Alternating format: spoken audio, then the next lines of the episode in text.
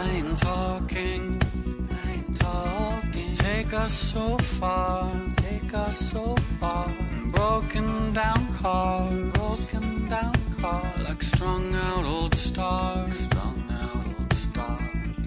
Plain talking, plain talk. Served us so well, served us so well. We traveled through hell, traveled through hell. Know how we felt,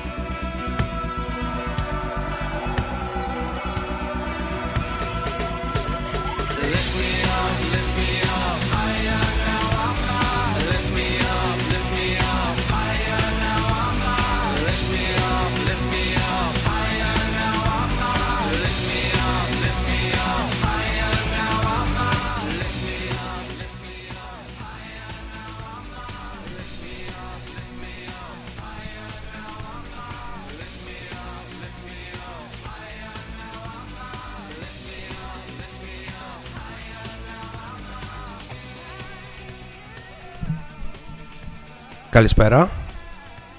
Δώστε ένα ok σε περίπτωση που ακουγόμαστε κανονικά όντας στον αέρα του Kikit. Στην ουσία πρώτη φορά κάπως ε, πιο οργανωμένα μετά από καιρό. Στον αέρα του Kikit λοιπόν, Shotlock Podcast, επεισόδιο νούμερο 1, καθώς το προηγούμενο επεισόδιο το ορίσαμε ως το επεισόδιο 0. Και σήμερα έχουμε να συζητήσουμε πάρα πολλά, περιμένοντας με ερωτηματικό τον α, πρόδρομο BT, τον α, μεγαλύτερο αναλυτή της Ανατολικής Θεσσαλονίκης.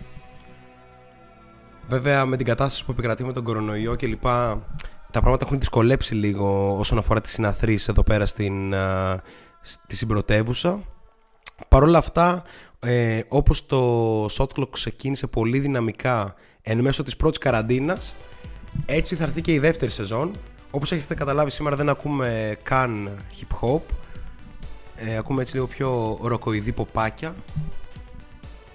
Και αναμένεται να συζητήσουμε για πάρα πολλά πράγματα που... Όλα κρίστα λέω τέλεια. Αναμένεται να συζητήσουμε για πάρα πολλά πράγματα που έχουν σχέση με τον κόσμο του NBA καθώς η φάση ζεσταίνεται.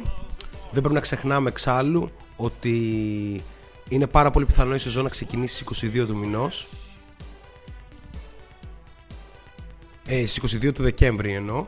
Ε, πράγμα που ήταν τελείως ε, εκτός πλάνου λίγο καιρό πριν οπότε και εμείς ετοιμαζόμαστε, ετοιμαζόμαστε με τη free agency ετοιμαζόμαστε με τον draft ετοιμαζόμαστε με, τα, με τις ανταλλαγές και νομίζω ότι μάλλον τώρα μπαίνουμε στο σημείο του σεζόν όπου γίνεται πιο ευχάριστη για όλους. Δεν ξέρω αν συμφωνούμε σε αυτό.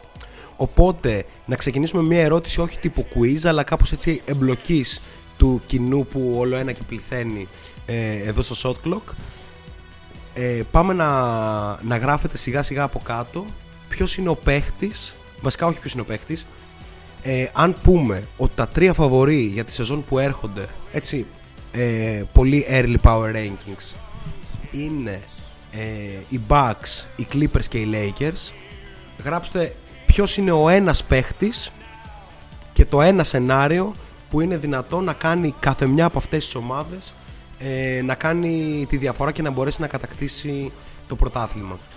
Χρησιμοποιήστε και τις γνώσεις σας για salary cap, χρησιμοποιήστε οτιδήποτε θέλετε ε, για να βγάλετε αυτό το trade ή αυτή την υπογραφή ε, του παίχτη. Ας πούμε, μην ακούσουμε Chris Paul στους Lakers, Καταλαβαίνετε, δεν βγαίνει και κανένα λόγο. Ε, χρησιμοποιήστε όλα αυτά λοιπόν και βγάλτε ρεαλιστικά σενάρια για να πάμε να τα συζητήσουμε όλη την, α, όλο το υπόλοιπο δύο ώρο. Or what you could achieve. Well, I found you out. I've seen the life you wish to leave. But when it kicks like a sleep twitch,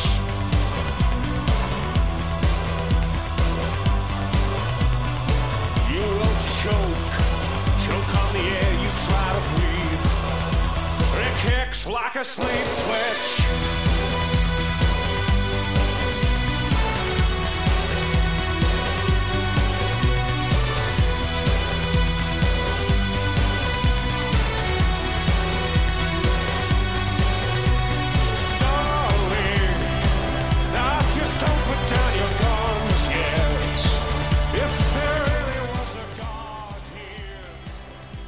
Λοιπόν, αλλά θα ξεκινήσουμε με το θέμα που ούτως ή άλλως είχαμε υποσχεθεί γιατί πολλοί κόσμος μας το ζητούσε.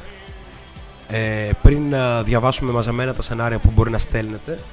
Και το αφιέρωμα δεν μπορεί να είναι άλλο παρά ένα αφιέρωμα στον Chris Paul ο οποίος θεωρείται μάλλον ένας από τους πιο περιζήτητους παίχτες που αυτή τη στιγμή ε, θα ανταλλαχθούν από την ομάδα τους ε, θεωρώντας δεδομένο ότι θα ανταλλαχθεί ο Chris Paul από τους α, OKC καθώς οι OKC δεν έχουν καμία στοχοθεσία για το πρωτάθλημα που έρχεται πέρα από το να αναπτύξουν το Σάι Gilgeous Alexander ε, που νομίζω ότι οποιοδήποτε στη θέση τους αυτό θα έκανε ε, ούτως ή άλλως. Ε, ο Chris Paul λοιπόν που νομίζω ότι ανάλογα τη γενιά ας πούμε που έχει ξεκινήσει να βλέπει NBA και τη χρονιά που άρχισε να βλέπει NBA έχεις και διαφορετική αντίληψη. Α πούμε, όσοι το βλέπουν τώρα νομίζουν ότι είναι ένας ε, υπερβολικά έξυπνος και κλατς παίχτη που είναι. Όσοι τον έβλεπαν, ας πούμε, το 2005, ε, μιλούσαν για το τι μπορεί να κάνει με την μπάλα στα χέρια και πόσο καλός φλέρο general είναι. Ενώ στο μεσοδιάστημα εκεί πέρα με τους Clippers όλοι μιλούσαν για το πόσο ο Chris Paul δεν είναι ο παίχτης που μπορεί να οδηγήσει μια ομάδα στο πρωτάθλημα. Τελικά μετά αυτό κάπως άλλαξε όταν βλέπουμε τους Rockets καθοδηγούμενους από τον James Harden, από τον James Harden και Chris Paul να κοντράρουν τους καλύτερους Warriors που έχουμε δει ε, ποτέ.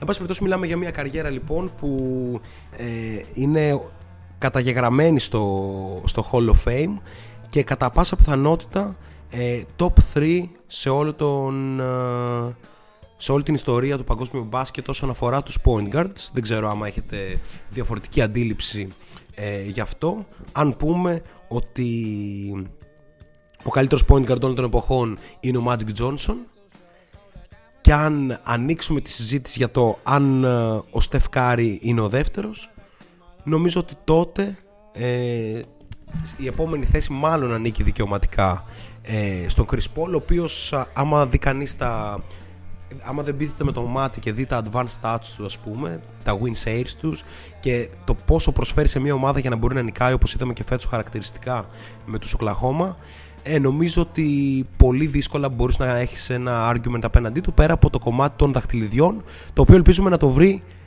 ε, του χρόνου έτσι. Ε, του χρόνου όπου ο Chris Paul είναι μάλλον εν- το μεγαλύτερο όνομα ε, στην, α, στα trade scenarios που ακούμε έτσι, τουλάχιστον από τα trade scenarios που έχουν ε, κάποιο νόημα. Και εδώ πάμε να ξεκινήσουμε κάπως την κουβέντα για τις ε, ανταλλαγές. Ε, ξεκινώντας προφανώς με τον Chris Paul ο οποίος νομίζω ότι στα 35 plus του πλέον είναι σε μια ηλικία όπου θα πρέπει από την ομάδα του προφανώς να διαχειρίζεται τις δυνάμεις του για να μην καταλήξει να είναι τραυματία στα play-off όπως τόσες φορές ε, έχουμε δει αλλά κατά βάση να έχει ένα ρόλο τόσο ηγετικό και τόσο χρήσιμο ε, που να μπορέσει να δώσει το 100%. Δηλαδή, νομίζω ότι ο Πολ για να πάρει πρωτάθλημα δεν πρέπει να κάνει πλέον αυτό που έκανε πέρυσι στην Οκλαχώμα. Το οποίο ήταν κουβάλιμα με το ζόρι σε πάρα πολλούς αγώνες. Σε μια Οκλαχώμα η οποία μπορεί να υποτιμήθηκε από πάρα πολλούς και από εμάς ε, πέρυσι στις αρχές ε, ε, τη σεζόν. Ωστόσο, πρέπει να πούμε ότι αποδείχθηκε ότι όχι απλά ήταν ένα πολύ δυνατό σύνολο, αλλά αποδείχθηκε ότι και οι παίχτες ανατομικότητες, ας πούμε, είχαν πάρα πολύ καλή ε, παρουσία και ήταν και κάποιες, κάποιοι από αυτούς ήταν και πάρα πολύ καλές μονάδες. Δηλαδή, ε, κάποιοι είναι και στα υπόλοιπα trade scenarios ή free agency ε, scenarios που θα αναφέρουμε. Ε, είναι ένα πολύ βασικό στοιχείο του Chris Paul το ότι σε αυτό το στάδιο της καριέρας του όπως ήταν και πάντα ο μόνος τρόπος να είναι χρήσιμος σε μια ομάδα και γι' αυτό ε, είχε αρχίσει να πέφτει στο Houston γιατί δεν έκανε αυτό το πράγμα είναι να έχει την μπάλα ολοκληρωτικά στα χέρια του. Είναι μια επίθεση η οποία θα βασίζεται στο decision making του Chris Paul. Αυτή τη στιγμή αυτό τον κάνει νομίζω κάπως ε, ε, όχι την καλύτερη επιλογή ε, για τους Lakers καθώς δεν νομίζω ότι κάποια ομάδα θέλει τον Chris Paul ε, αυτή τη στιγμή για να παίζει μακριά από την μπάλα και όσο υπάρχει ο LeBron James ε, και, πώς, και, και ε, φυσικά ο Ραζόν Rondo έτσι που έχει κατασταλάξει ε, ως ε, μέλος αυτής της ομάδας που πήρε το πρωτάθλημα. Βέβαια αν φύγει ο Rondo είναι άλλη ε, η συζήτηση.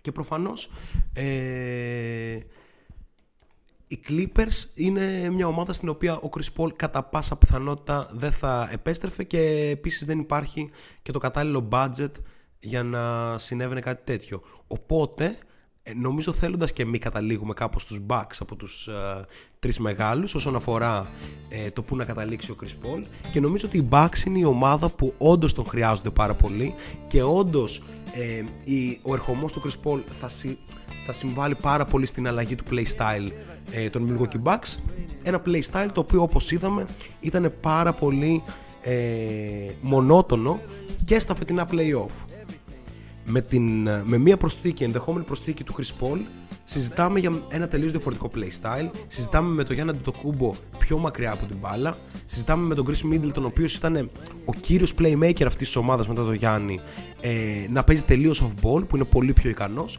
και μιλάμε γενικά για πολύ μεγάλες αλλαγές. Αλλά ποιο θα ήταν ένα trade σενάριο που μπορεί να φέρει τον Chris Paul ε, στους ε, Milwaukee Bucks;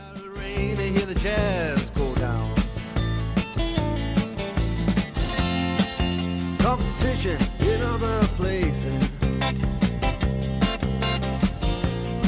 Uh, but the horns, they blowing that sound.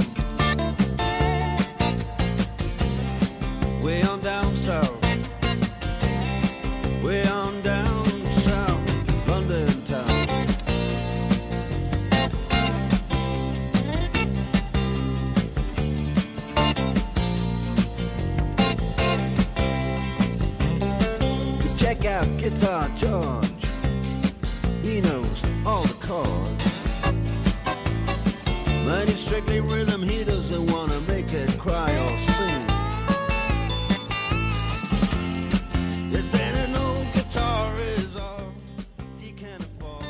Καταρχήν τι μουσική παίζει σήμερα; Εντυπωσιακό μπράβο Νίκο. Ε, τέλος πάντων λοιπόν. Ε, ο πρόδρομος δεν θα έρθει σήμερα ο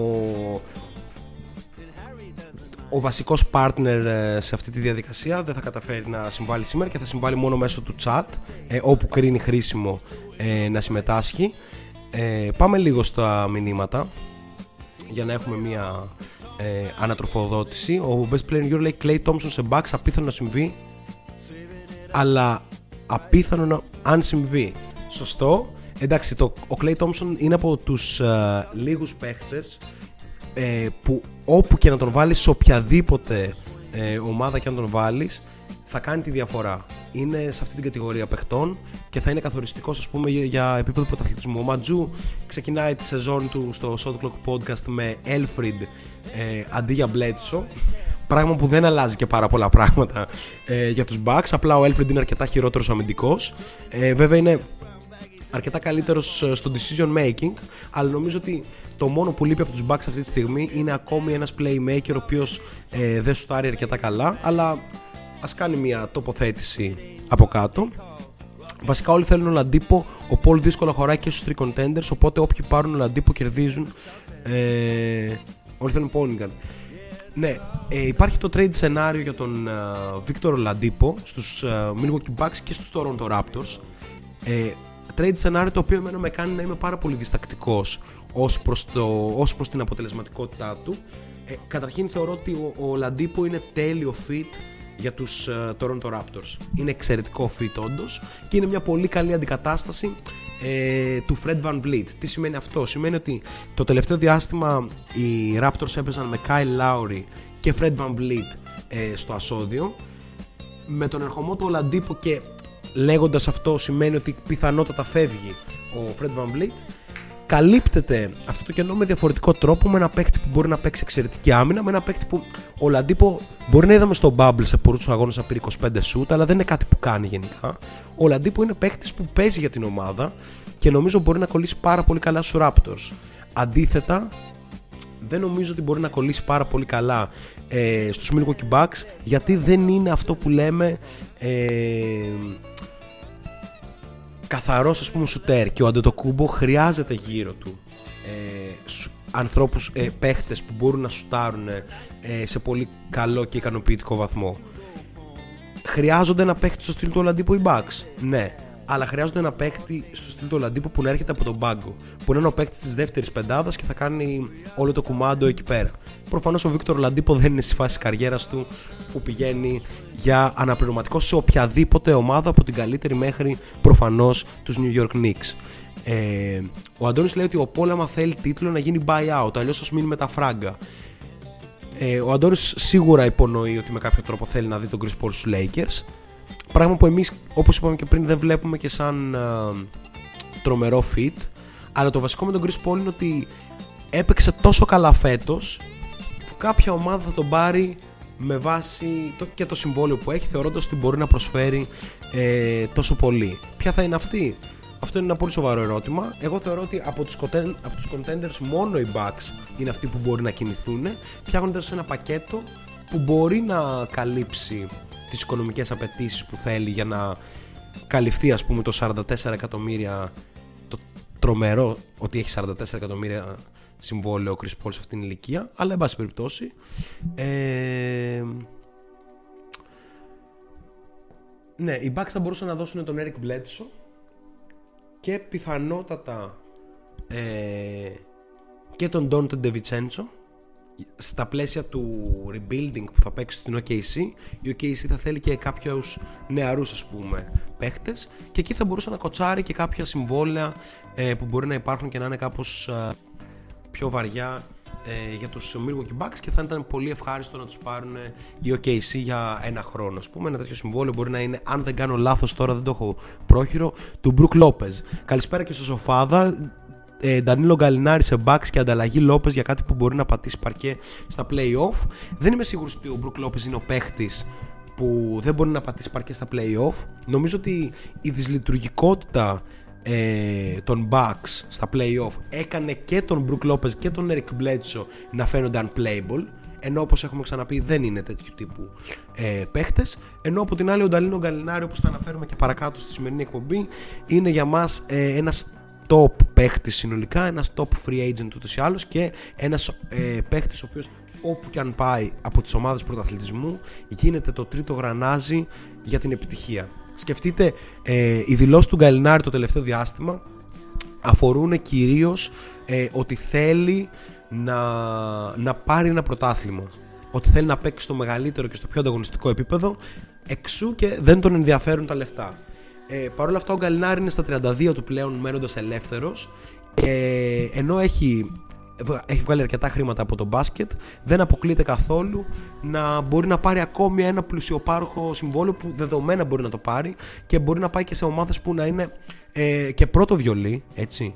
Δηλαδή, σκεφτείτε τον Νταλίνο Γκαλινάρη, ας πούμε, στους Hornets. Έτσι. Προφανώς δεν υπάρχει καλύτερος παίχτης από αυτόν τους Hornets ή στους New York Knicks. Επομένως, ε, μιλάμε για παίχτη τέτοιου επίπεδου που αν πάει σε κάποιον contender γίνεται αυτόματα η τρίτη επιλογή και είναι τόσο οικονομικός παίχτη. Μιλάμε δηλαδή ε, για ένα παίχτη που σουτάρει 40% από το τρίποντο μπορεί να παίξει σε οποιοδήποτε από τα τρία επίπεδα στην επίθεση δηλαδή μπορεί να σκοράρει κάτω από το καλάθι μπορεί να σουτάρει mid range μπορεί να σουτάρει ε, pull up μπορεί να σουτάρει τρίποντο είτε σταθερό είτε ε, μετά από τρίπλα επομένως ε, και σίγουρα μόνο διάφορος δεν είναι στην άμυνα. Εντάξει μερικές φορές βέβαια ε, φυσιολογικά ξεχνιέται. Ε, οπότε φανταστείτε ας πούμε τον Ντανίλο Γκαλινάρη στους Lakers ως τρίτη επιλογή πίσω από τον Anthony Davis και τον LeBron James. Και μάλιστα με, με παίχτες που παίρνουν τόση προσοχή πάνω τους όπως ο LeBron James και όπως ο Anthony Davis ή παίχτες με τέτοιο playmaking όπως ο, ο Βασιλιάς.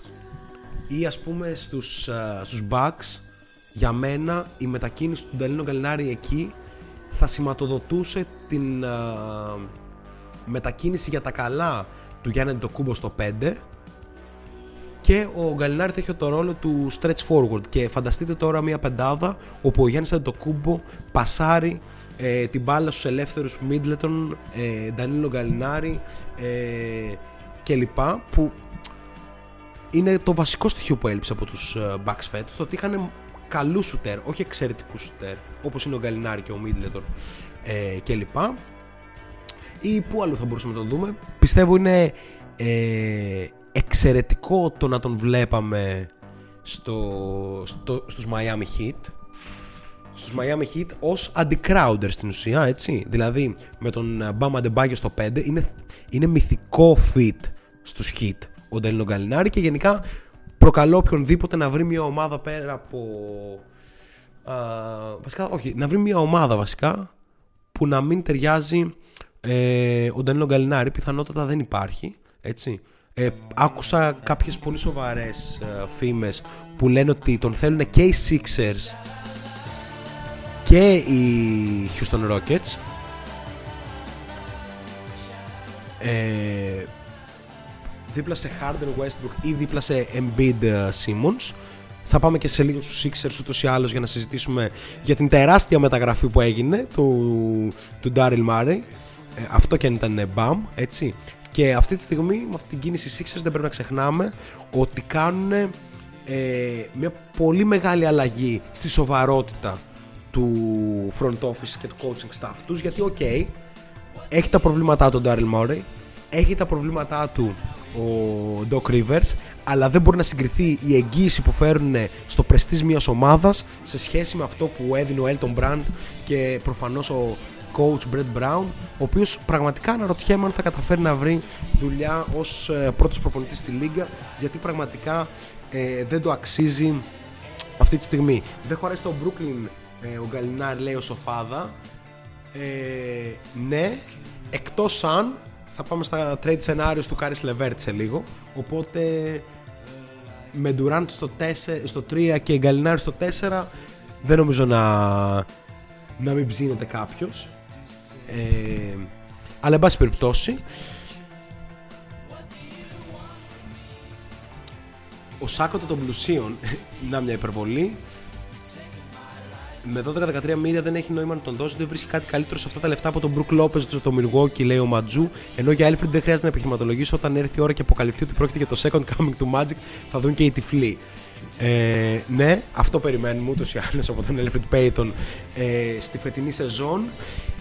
Ε, λέγαμε λοιπόν για τον ε, Chris Paul και το σενάριο ανταλλαγής του. Λέγαμε και για τον ε, Danilo Gallinari ε, και το πόσο καλό fit είναι σε όλες τις ομάδες. Πάμε λίγο να, να δούμε τους free agents πρώτα πριν από τα trade scenarios ε, κλείνοντας ένα 20 λεπτό εκπομπής.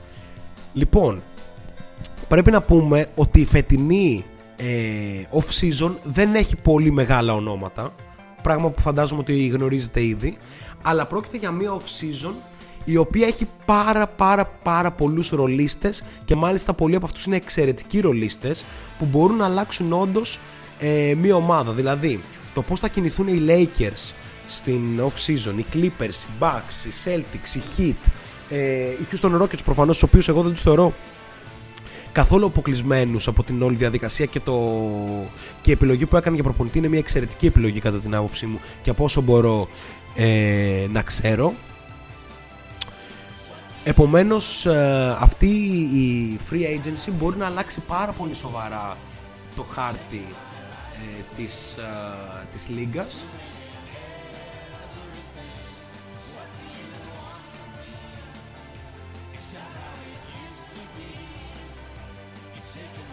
Όσο ψάχνουμε και λίγο τα τραγούδια στο ενδιάμεσο Ε, Δυστυχώς παρά τον επαγγελματισμό που έχουμε υποσχεθεί, μένουν αρκετά πράγματα σε αεραστεχνικό επίπεδο. Αν και πιστεύω ότι ο ήχος σήμερα είναι καλύτερος από ποτέ, είναι κρυστάλλινος ήχος γιατί το Kiki Radio μας έδωσε ένα ε, τζάμπα μικρόφωνο. Οπότε respect.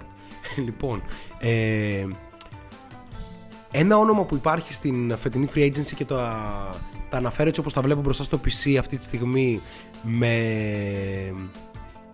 στο, στο spot track έτσι, για να έχουμε μια ολοκληρωμένη εικόνα ε, του τι θα συμβεί στην ε, φετινή free agency είναι ο Paul Millsap ο Paul Millsap ο οποίος, ε, δεν, δηλαδή δεν αναφέρω τα ονόματα με βάση το ποιος είναι ο καλύτερος. Πάμε να δούμε λίγο συνολικά την, την free agent για να έχουμε και μια πολύ καλή εικόνα. Ο Paul Millsap, ο οποίος ε, προφανώς υπάρχουν τα bird rights του, τα οποία δεν θα κρατηθούν από τους Nuggets και γενικά νομίζω ότι δεν υπάρχει κανένας λόγος να υπάρχει ο Paul Millsap στο roster των ε, Nuggets. Εκτέθηκε πάρα πολύ στα playoff, ωστόσο ο Paul Millsap δεν έχει τελειώσει και εκτιμώ ότι ο Πολ Μίλσαπ έχει χώρο σε μια ομάδα πρωταθλητισμού ως αναπληρωματικό τεσάρι παίχτη των 12-15 λεπτών. Και πραγματικά δεν μπορώ να βρω έχοντας ένα πακτολό χρημάτων που πήρε από τους ε, Nuggets για να υπογράψει στο μεγάλο του signing τα προηγούμενα χρόνια όπου οκ, εγώ θα πω ότι απέδωσε γιατί δεν είναι και εύκολο να πάει ένας παίχτης στο Denver. Θα ακριβοπληρώσει τον Paul Millsap. Να παίξει ο star στο Denver. Ε, ο Millsap πιστεύω ότι είναι εξαιρετικό fit για αναπληρωματικό τεσσάρι των Lakers. Πιστεύω ότι είναι ένας παίκτης ο οποίος θα προσφέρει είναι ακριβώς το veteran leadership που θέλουν να προσθέτουν αυτά τα χρόνια, τα τελευταία χρόνια του LeBron James οι, οι Lakers. Οπότε εγώ βλέπω το Paul Millsap στους Lakers ως ένα εξαιρετικό fit για ένα πληρωματικό τεσάρι και σίγουρα πιο χρήσιμος από τον uh, Kyle Kuzma τον οποίο βλ- θα τον αναφέρω αργότερα στα σενάρια ανταλλαγής. Άλλο καλό fit για τον, uh, για τον Paul Millsap σίγουρα είναι το Miami έτσι. Και προφανώς πιστεύω ότι είναι και οι Rockets, οι οποίοι οι Rockets θα πρέπει πλέον με τις αλλαγές που έχουν γίνει στο front office και στο προπονητικό team να γεμίσουν λίγο την ομάδα με φθηνό καλό υλικό. Ε, ο Westbrook και ο Harden κατα... καταναλώνουν ένα τεράστιο κομμάτι του, ε, του salary cap οπότε ε, παίχτες σαν το Millsap ε, που θα υπογράψουν σίγουρα για το veteran minimum. Καμία ομάδα δεν νομίζω ότι θα δώσει παραπάνω λεφτά στον Paul Millsap σε αυτή τη φάση της καριέρας του. Νομίζω ότι ε, σπανίζουν κάπως. Ε, επόμενος ε, ελεύθερος παίχτης και όχι unrestricted free agent είναι, εντάξει, δεν θα συζητήσουμε για τον Άντων Davis, ο οποίος είναι δεδομένο ότι θα υπογράψει εκ νέους στους Lakers. Είναι ο Χασάν Whiteside. Έτσι. Ο Χασάν Whiteside, ο οποίος έκανε μια σεζόν μάλλον εντυπωσιακή, με 15,5 πόντους και 14,5 rebound και 3 τάπες. Ε, εντυπωσιακή για όσους τον είχαν στο fantasy. Στην πραγματικότητα δεν ήταν και τόσο καλός. Ε, Δηλαδή από την ώρα που επέστρεψε και ο Νέρκιτς έδειχνε την αδιαφορία του συνεχόμε- σε συνεχόμενα μάτς και συνεχόμενες κατοχές. Ο Χασάν Whiteside επομένως πρέπει να, πούμε- πρέπει να αντιληφθούμε κάπως ότι μόνο κάπου που θα παίξει βασικός μπορεί να προσφέρει ο Whiteside σαν α, ένα καλό asset και σίγουρα πολύ μακριά από τα 24 εκατομμύρια που έπαιρνε φέτος στο Portland έτσι. Ε, Πού θα, μπορούσατε, πιστεύετε, πού θα μπορούσε πιστεύετε ο, ο Χασάν Whiteside να είναι παραγωγικός.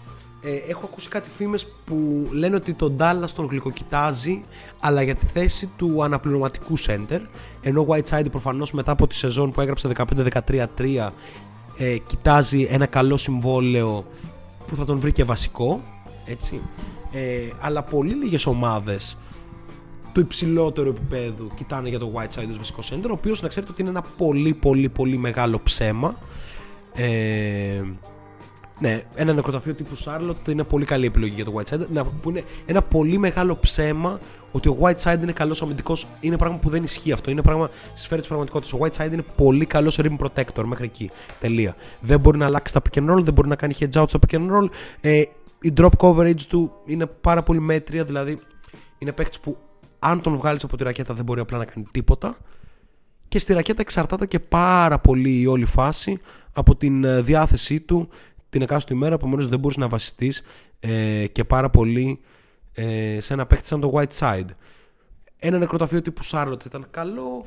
Δεν ξέρω αν θα ήθελαν με κάποιο τρόπο οι Boston Celtics να πάρουν ε, ε, να κάνουν μια τέτοια προσπάθεια. Αν ήμουν ε, στους, Boston, στους Boston Celtics δεν θα το επέτρεπα να συμβεί ε, με, κα- με την καμία και ο Danny Ainge νομίζω ότι είναι αρκετά πιο μπασκετικός από τους περισσότερους ανθρώπους στον πλανήτη για να κάνει ένα τέτοιο λάθος. Ε, Mark Gasol, το επόμενο όνομα που βρίσκω. Mark Gasol, ο οποίος κάναμε και ένα αφιερωματάκι σελίδα τις ε, προηγούμενες μέρες. Νομίζω ότι είναι πιθανό το σενάριο να έρθει στην Ευρώπη έδειχνε και λίγο να βαριέται. Ε, θα υπογράψει μόνο για veteran minimum πλέον, ενώ φέτος έπαιρνε το, τα 22 εκατομμύρια του όντας πρωταθλητής και έχοντας βαθίσει πιθανότατα προς το Hall of Fame, κατά την άποψή μου ε, τουλάχιστον, όπως και ο αδερφός του. Ε, κατά τα άλλα όμως, εγώ θέλω τον Marc Gasol στους Milwaukee Bucks. Θέλω τον Marc Gasol ως ε, παίχτη 15 λεπτών στους Milwaukee Bucks που θα μπορεί να κατευθύνει την επίθεση ε, μέσα από το παιχνίδι, δηλαδή να χρησιμοποιηθεί κάπως διαφορετικά από ό,τι χρησιμοποιήθηκε στους Raptors, όπου στην επίθεση κατά βάση σούταρε ε, το ελεύθερο τρίποντο. Ο Marc Gasol μπορεί να προσφέρει ακόμα στο post αναγκαίες, ε, δηλαδή κάπως τα λεφτά που δεν παίζει το κούμπο, να είναι το inside παιχνίδι ε, των Milwaukee Bucks. Δεν ξέρω πώς σας φαίνεται αυτό. Ε, εμένα κάπως είναι ένα αρκετά εντριγκαδόρικο ε, σενάριο. Τώρα που καθάρισαν τα ποντήρια του Celtics να ξαναβάλουμε σε καρκίνο, σωστό, πολύ σωστό. Ε, ο Χασάν στους Pelicans λέει ο Αντώνης. Ε, ο Χασάν στους Pelicans, ε, ο Σταν είναι ένας προπονητής ο οποίος πρέπει να δούμε το παρελθόν του και νομίζω ότι το παρελθόν του λέει ότι παίρνει παίχτες οι ο- με τους οποίους κάπως μπορεί να συνεννοηθεί και ο Whiteside είναι αλήθεια ότι δεν είναι ένας παίκτης που βγάζει εύκολα ε, συνεννόηση σε μπασκετικό επίπεδο γιατί κάνει πάντα τα δικά του δηλαδή ε, σκεφτείτε τη μετατροπή που είχε κάνει στον Ρασάρντ Lewis πώς τον είχε κάνει από ένα παίκτη που βάζει κάτω την μπάλα και τελικά τον είχε μετατρέψει σε stretch ε, forward. Ε, ή πω ο Dwight Howard ήταν το, η μόνη περίοδος της καριέρας του που κάπως την πάλευε στα πνευματικά του ας πούμε, ε, ζητήματα κλπ. Ο Χασάν Μάρτιν παρεμπιπτόντως Ματζού είναι πάρα πολύ καλός παίχτη. Ε, πιθανότατα όχι όμως ε, για αυτό το επίπεδο. Αλλά εντάξει, η Ευρωλίγκα πολύ καλός, μπορεί να επιβεβαιώσουν ε, οι περισσότεροι. Ε, έλεγα όμως για τον... ε, Α, επίσης διάβασα για το White Side όμως ότι η πολύ στενή του σχέση με τον ε, Damian Lillard ε, είναι, είναι εισιτήριο κάπως για να μπορέσει να μείνει στην ομάδα αλλά αυτό είναι πάρα πολύ κακό. Δηλαδή αν ο Lillard κάνει ξέρω εγώ, leadership μέσω των φιλίων του, δεν θα του βγει και σε πάρα πολύ καλό αυτό. Δηλαδή, ήδη υπάρχουν ερωτήματα για το πόσο κολλάει με τον McCollum, ο οποίος είναι και ένας καλός παίχτης. Αν μείνει ο Whiteside και αποδίδει έτσι όπως απέδωσε στο, στο Bubble, θα είναι τραγικό. Η ανανέωση του Καρμέλο θα συμβεί, θα τα πούμε και αργότερα. Αλλά δεν είναι σίγουρο ότι ο Καρμέλο θα μπορεί και του χρόνου να αποδώσει το ίδιο καλά, που το καλά δεν είναι και τόσο ε, υψηλού επίπεδου απόδοσης όσο λέει το ESPN. Ήταν απλά καυλωτικό για όλους τους οπαδούς του. Εγώ ε, μεταξύ άλλων. Λοιπόν, πάμε όμως σε ένα εντριγκαδόρικο όνομα που είναι ελεύθερο και τώρα αρχίζουν λίγο τα πιο ε, spicy. Είναι ελεύθερος από το συμβόλαιο 21 εκατομμυρίων που ήταν μέχρι τώρα στο Τορόντο ο Σέρτζι Μπάκα. Ο Σέρτζι Μπάκα, ο οποίος ε, πλέον δεν παίζει στο 4 και αυτό τον έχει ε, κάνει έναν πολυζήτητο παίχτη, έναν παίχτη καθοριστικό για οποιαδήποτε ομάδα πρωταθλητισμού, ακόμα και ως βασικός, έτσι. Ε, βασικά ως βασικός δεν είναι... Δηλαδή, ιδανικό fit για τους Lakers δίπλα στον Anthony Davis είναι τρομακτικό βασικά. Είναι τρομακτικό το. Αν ταιριάζει τόσο καλά με τον Pascal Siakam, ας σκεφτούμε πόσο θα ταιριάζει ε, με τον Anthony Davis. Εντυπωσιακό fit για τους Bucks. Ε, εξαιρετική επιλογή για να αντικαταστήσει τον Montrez σε περίπτωση που φύγει από τους Clippers ε, και γι' αυτό πραγματικά όχι ο Ιμπάκα είναι στην κατηγορία Γκαλινάρη ότι κολλάει παντού. Στους Celtics είναι το πεντάρι που χρειάζονται. Ε, δεν ξέρω για πείτε για, για Serge Ibaka τι βλέπουμε. Πόσο σάπιο βρίσκουμε τον roster των Bucks και τους έχουμε στείλει τους πάντες. Ε, το, το roster των Bucks εκτιμώ ότι δεν είναι σάπιο Απλά ε, έπαιξε ένα πολύ συγκεκριμένο ζήτημα. Έπαιξε το ζήτημα ότι απέτυχε αυτή η μεθοδολογία και αυτό το στήσιμο της ομάδας. Πρέπει η ομάδα να χτιστεί αλλιώς και για να χτιστεί αλλιώς πρέπει να έρθουν άλλοι παίκτες και αυτοί οι παίκτες να φανούν ε, χρήσιμοι αλλού. Αλλά ας πούμε, μια ενδεχόμενη το να πάει ο Μπρουκ Λόπες στον πάγκο και να αντικατασταθεί από βασικό πεντάρι το Σέρτζι Μπάκα ε, είναι πολύ δυνατό. Το αντιτοκούμπο η Μπάκα, ας πούμε. Το βλέπω γιατί ο Ιμπάκα δεν είναι ένας παίχτης που ας πούμε, δεν μπορεί να προσφέρει και σουτ. Ε, τη φετινή σεζόν δεν έχω μπροστά μου στατιστικά, αλλά νομίζω δεν ήταν ιδιαίτερα αποτελεσματικός. Αν μπορεί κάποιος να το επιβεβαιώσει, γιατί το ίντερνετ κολλάει εσχρά, θα ήταν πολύ βοηθητικό. Αλλά, εν πάση περιπτώσει, με 16 πόντους, 8 rebound ε, και μία τάπα ανά 27 λεπτά και με μια ικανότητα να σουτάρει ε, δεδομένη, νομίζω ότι ήταν εξαιρετική επιλογή. Θα ήταν εξαιρετική επιλογή. Σε Edgy Back, ό,τι πιο ταιριαστό υπάρχει για Rockets, συμφωνούμε 100%. Ε, οι Rockets έχουν πολύ μεγάλο. Ε, θα κάνουμε και σε επόμενη εκπομπή αναφορά στους Rockets εκτενή. Οι Rockets έχουν πάρα πολύ μεγάλα περιθώρια βελτίωσης ε, μετά από τις ριζικές αλλαγές που έγιναν το καλοκαίρι και μην υποτιμούμε καθόλου το Westbrook Harden πώς μπορεί να γίνει σε ένα άλλο playstyle έτσι ε, όπου ο, Συν- ο, ο Westbrook ίσως συμμαζευτεί από τον νέο προπονητή ο Harden ίσως παίξει off-ball από τον νέο προπονητή και δεν ξέρουμε τι μπορεί να φέρει αυτό σαν ε, αλλαγή. Δηλαδή σε μια ομάδα που έχει off-ball κίνηση κτλ. Υπάρχουν τρελές φήμες ότι ο Τζο Χάρις μιλάει με τους, ε, με τους Rockets σε πάρα πολύ έντονο επίπεδο. Και εντάξει, μια ομάδα που θα βρει ένα καλό πεντάρι και θα, δεδομένου το, το, small ball, ε, το micro ball τελειώνει με Harden, Westbrook, Covington, Joe Harris, εντάξει, είσαι σοβαρή ομάδα. Το αντιλαμβανόμαστε. Εγώ βασικά ε, αναστατώνομαι με τέτοια. Καλησπέρα στον Ερίκο που ε, μπήκε και αυτό στην εκπομπή τώρα. Λοιπόν, άρα για το Σέρτζι Μπάκα νομίζω ότι υπάρχουν πάρα πολλές επιλογές. Προφανώς υπάρχει και η επιλογή της ανανέωσης στο Τορόντο, έτσι. Ε, και πιστεύω ότι ο Ιμπάκα δεν είναι από τους παίχτες όμως που θα πάνε με το veteran minimum. Δεν θα πάρει τα 21 που έπαιρνε. Αν και είναι ένα συμβόλαιο το οποίο μπορεί να το στηρίξει βάσει της απόδοσής του, αλλά πιστεύω θα παίξει κάπου κοντά στα 15 ε, μύρια. Βλέπω μετά τον Ντανίλο Γκαλινάρι για τον οποίο συζητήσαμε εκτενώς. Βλέπω μετά τον Jeff Teague, ο οποίος ε, έπαιρνε 19 εκατομμύρια φέτος στην Ατλάντα. Ε, οι μέση όροι του κάπως κατάφεραν πάλι να φαίνονται αξιοπρεπείς με 10 πόντους και 5 assist αλλά είμαι πραγματικά ένας από τους μεγαλύτερους πολέμιους του Jeff Tigg σε αυτόν τον πλανήτη έχοντας, έχοντας τον δει ε, για χρόνια στους ε, αγαπημένους μου Timberwolves είναι πραγματικά εντυπωσιακό το ότι έπαιρνε 19 εκατομμύρια ο Jeff Tigg πραγματικά κακό συμβόλαιο. Συνεχίζουμε χωρίς διάλειμμα ε, non-stop ε, free agency mode.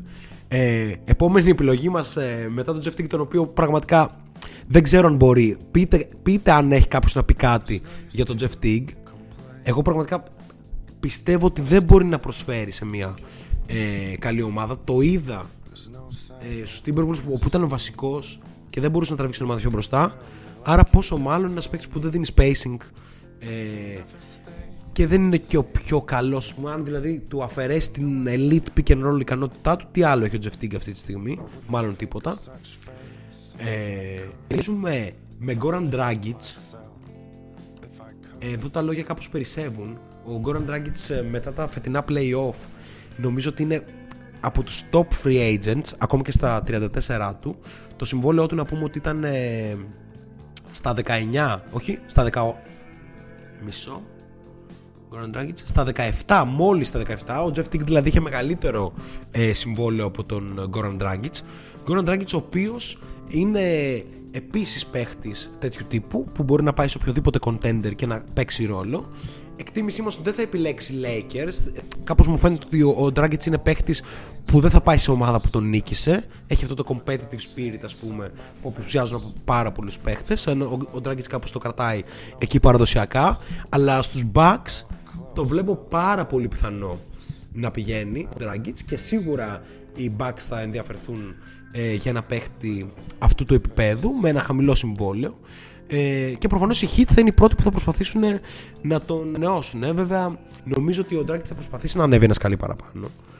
Ε, Δηλαδή ε, η- με τους Heat έγινε η έκπληξη. Τώρα κάποιοι παίχτε θα προσπαθήσουν να πατήσουν πάνω σε αυτό και να πάνε σε πιο σταθερά. Δηλαδή ο Γκόραν Dragic πιστεύω ότι δεν είναι ένας παίχτη που θέλει η ομάδα να κρέμεται από πάνω του. Όπως έγινε σε πάρα πολλά μάτς ε, φέτο στο Μαϊάμι. Ο Γκόραν Dragic θέλει να προσφέρει ε, σε μια ομάδα πρωταθλητισμού αυτά που έχει ε, να προσφέρει.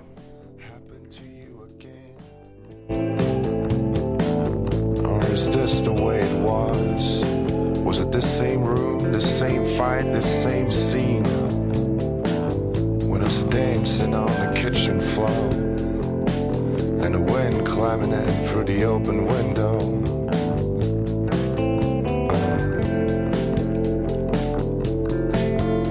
Used to hear distant cracks out in the city night. I could swear someone was being shut down.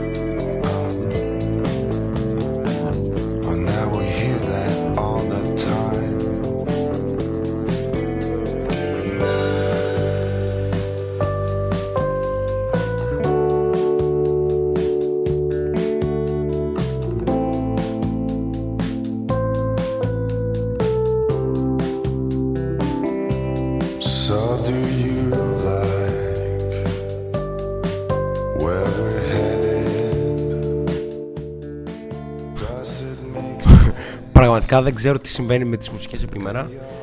Ε, το Kikit ε, μας έβαλε επειδή ακούμε hip hop, αλλά εμείς εδώ συνεχίζουμε με πολύ περίεργα γούστα σήμερα.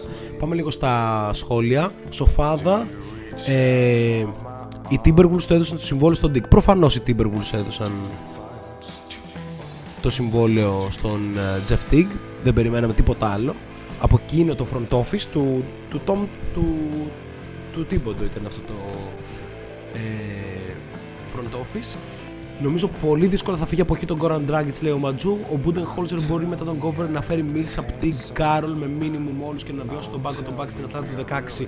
Ε, σενάριο που δεν ακούγεται καθόλου κακό και ίσως είναι το πιο λειτουργικό για όλους αυτούς τους παίχτες. Ε, ο Ντεμάρ Κάρολ φέτος δεν είδα και πολλοί Spurs φέτος για να είμαι ειλικρινής. Στου Spurs νομίζω έπαιζε και μετά μπορεί να πει και στους Rockets. Εν πάση περιπτώσει ήταν λίγο στα, στα χαμένα. Ε, τώρα έχουμε και πολύ καιρό να ασχοληθούμε με τα roster αυτά καθ' αυτά. Οπότε καταλαβαίνετε ότι μερικές φορές μπορεί να κάνουμε και κάποια λάθη. Αν και δεν θα πρέπει. Έτσι. Ε, το Miami είναι λίγο πολύ κλίκα του Riley. Δεν φεύγει κάποιος εύκολα αν τον θέλει ο Πατ. Σωστό είναι αυτό. Αλλά ε, παίζει πάντα το σενάριο ένας παίκτης να θέλει να κάνει ένα mini step up. Έτσι δεν είναι. Ε, δεν μου είναι τον Dragic. OK, άρα πάμε προς τα εκεί. Respect για την ουσία από το σοφάδα. Οκ. Ε, thanks. Καλά θα στείλει ο Riley ένα κεφάλι αλόγου στο κρεβάτι του Dragic και θα υπογράψει με minimum. Ε, σωστό. Θα του κάνει μια πρόταση που δεν μπορεί να αρνηθεί. Ε, λοιπόν, best player in Euro has joined. Μάλλον μας έχει αφήσει για λίγο. Δεν ε, έχεις συμμετάσχει πολύ. Λοιπόν, ε, Kent Bazemore βλέπω. Νομίζω ότι δεν μας απασχολεί και πάρα πολύ ο Kent Bazemore των 17,5 εκατομμυρίων. Θα πάρει κάπου στα 5 τώρα σε μια κακή ομάδα. Ε, δεν νομίζω ότι μπορεί να προσφέρει σε μια καλή ομάδα ο Bazemore που φέτος είχε 8,8 πόντους και 4 rebound όπως και ο Bismack Biombo που βλέπω ακριβώς από κάτω αλλά το επόμενο όνομα που είναι ο Derek Favors νομίζω οκήθηκε πάρα πάρα πολύ από το play style ε, του, Alvin, του, Α- του Alvin στο, στη Νέα Ορλεάνη ε, και θα μπορέσει να πάει κάπου και να παίξει εξαιρετικά. Επίσης εδώ το Houston είναι μια επιλογή. Πρώτη επιλογή όμως που βάζω εγώ για τον Derek Favors δεν είναι άλλο ε, δεν είναι άλλη από τους ε, Dallas Mavericks. Το να έχεις τον Μπορζίνγκη στο 4 και να έχεις έναν τύπο ο οποίος είναι διατεθειμένος να βάλει το κορμί του, αλλά και είναι και ικανός παίχτη. Δηλαδή, υποτιμήθηκε πάρα πολύ στη Νέα Ορλεάν φέτος με το πολύ γρήγορο play style. Δηλαδή, φέτος σε μια φαινομενικά πολύ κακή σεζόν για τον Derek Favors είχε σε 24 λεπτά 9 πόντους και 10 rebound. Double-double χαλαρό στη χειρότερη σεζόν πιθανότατα της καριέρας του. Ε, όχι λόγω της παρουσίας του, έτσι, δηλαδή δεν είναι θέμα παρουσίας στο Favors, ο οποίος είναι μόλις 29 χρονών, ε, αλλά ήταν θέμα misutilized, έτσι, ε, πολύ κακή χρησιμοποίηση. Ο πρόμο, όπως ε, είπαμε, απουσιάζει σήμερα λόγω ανωτέρας βίας, αλλά θα τον έχουμε ε, στα επόμενα. Evan Turner επιστρέφει στους Celtics και παίρνει το comeback play of the year. Εντά- όχι. Για το Θεό δηλαδή. Ο Evan Turner είναι ένα αστείο που νόμιζα ότι έχει τελειώσει μετά την παρουσία του στους Timberwolves. Αλλά εντάξει, συνεχίζει ο Ματζού. Bazemore πάει και αυτός με μήνυμου στους Bucks ως μέλος των Hawks του 16. Ελπίζω να το σκεφτεί. Πραγματικά είναι ο μόνος τρόπος όλοι αυτοί οι παίχτες να είναι λειτουργικοί και μου αρέσει κάπως σαν ιδέα. Δεν ξέρω. Λοιπόν, Τρίσταν Τόμψον ελεύθερος, guys, με 16.400 πέρυσι και φέτος με 12 πόντους και 10 rebound στη χειρότερη ομάδα της Λίγκας. Ε, ή σε μία από τις χειρότερες. Για πείτε, μπορεί ο Τρίσταν Τόμψον να παίξει ρόλο σε μία ομάδα ε, playoff; Και πού θα θέλετε να τον δείτε; Ε, για μένα ο Τρίσταν Τόμψον είναι ένας παίκτης που μπορεί να προσφέρει. Και αυτό το 12-10 θα είναι ψηλό σταθερά και σε μια άλλη ομάδα. Θα μου άρεσε να τον δω σαν αναπληρωματικό του Rudy Gobert στη Utah. Δηλαδή, σαν ο παίκτης που θα παίζει 15 λεπτά από τα 30 που έπαιζε φέτος και θα είναι κάπως έτσι λίγο hustler κλπ. Ε, να- πρέπει, είναι αναγκαστικό τους ή άλλως ο Τόμσον ε, να παίζει ε, είναι πολύ σημαντικό όμως να παίζει σε ένα περιβάλλον όπου τον συγκρατούν γιατί κατά τα άλλα είναι πολύ βεντέτα ενώ δεν είναι τόσο καλός παίχτης για να το παίζει βεντέτα. Ενώ από κάτω βλέπω τον Ιαν Μαχίμνη ο οποίος ε, φέτος παρεπιπτόντως έπαιξε νομίζω κάποια μάτς. Και είχε ναι μισό να το βρω λίγο αυτό. Ναι ο Μαχίμνη κάπως επέστρεψε φέτος στη Λίγα και έπαιξε 38 αγώνες και 20 λεπτά μέσω όρο στη- στην Ουάσιγκτον η οποία δεν έπαιρνε Ευρωλίγκα φέτος έτσι. Ε, και είχε 7,5 πόντους και 5,5 rebound ένας παίκτης που πιθανότητα μπορεί να μην υπογράψει και πουθενά μπορεί να έρθει στην Ευρώπη ίσως ε, ο Γάλλος Μαΐνι ε, θα έκανε πολύ καλή ε, ρακέτα μαζί με τους ε, Φολ και Γιαμπουσέλε στη Βιλερμπάν ε, αλλά δεν, νο- δεν είναι NBA material ο Μαΐνι οπότε καλό θα ήταν ε, να μην υπογράψει κάποια ομάδα αν και όλο και κάποιος θα κάνει αυτό το λάθος ή εντάξει για τρίτο center σε μια ομάδα, οποιαδήποτε ομάδα θα μπορούσε κάπως να σταθεί. Ε, δεν έχουμε αναφέρει καθόλου τους restricted free agents να πούμε. Ε, ο Μαντζού λέει ότι ο Τρίσταν μπορεί να βοηθήσει ομάδα playoff. Οι Shanghai Sharks έχουν εκφράσει ήδη ενδιαφέρον. Ε, κάπου εκεί κινούμαστε κι εμείς. Ε, αλλά πιστεύω ότι ο Τόμσον, εντάξει, ξαναλέω, σε μια σοβαρή ομάδα, σε μια ομάδα τύπου Utah, με σοβαρό περιβάλλον, οργανισμό συνολικά κλπ. Για 10-15 λεπτά πίσω από έναν πραγματικά καλό παίχτη που θα μπορεί να καλύψει και τις βλακίες που μπορεί να κάνει ο Τρίσταν ανά πάσα στιγμή. Με Μάρκο Μόρις θα επιλέξω να μην ασχοληθώ. Ε, δεν μου άρεσε καθόλου ο Μόρις ε, φέτος με τους Clippers. Ε, και δεν μου άρεσε ούτε με τους Knicks παρότι έκανε φαινομενικά σεζόν καριέρας με 19 πόντους μέσω όρο. Δεν υπάρχει κανένα. ε, ήταν η πιο εγωιστική σεζόν παίχτη που έχω δει εδώ και πάρα πολύ καιρό.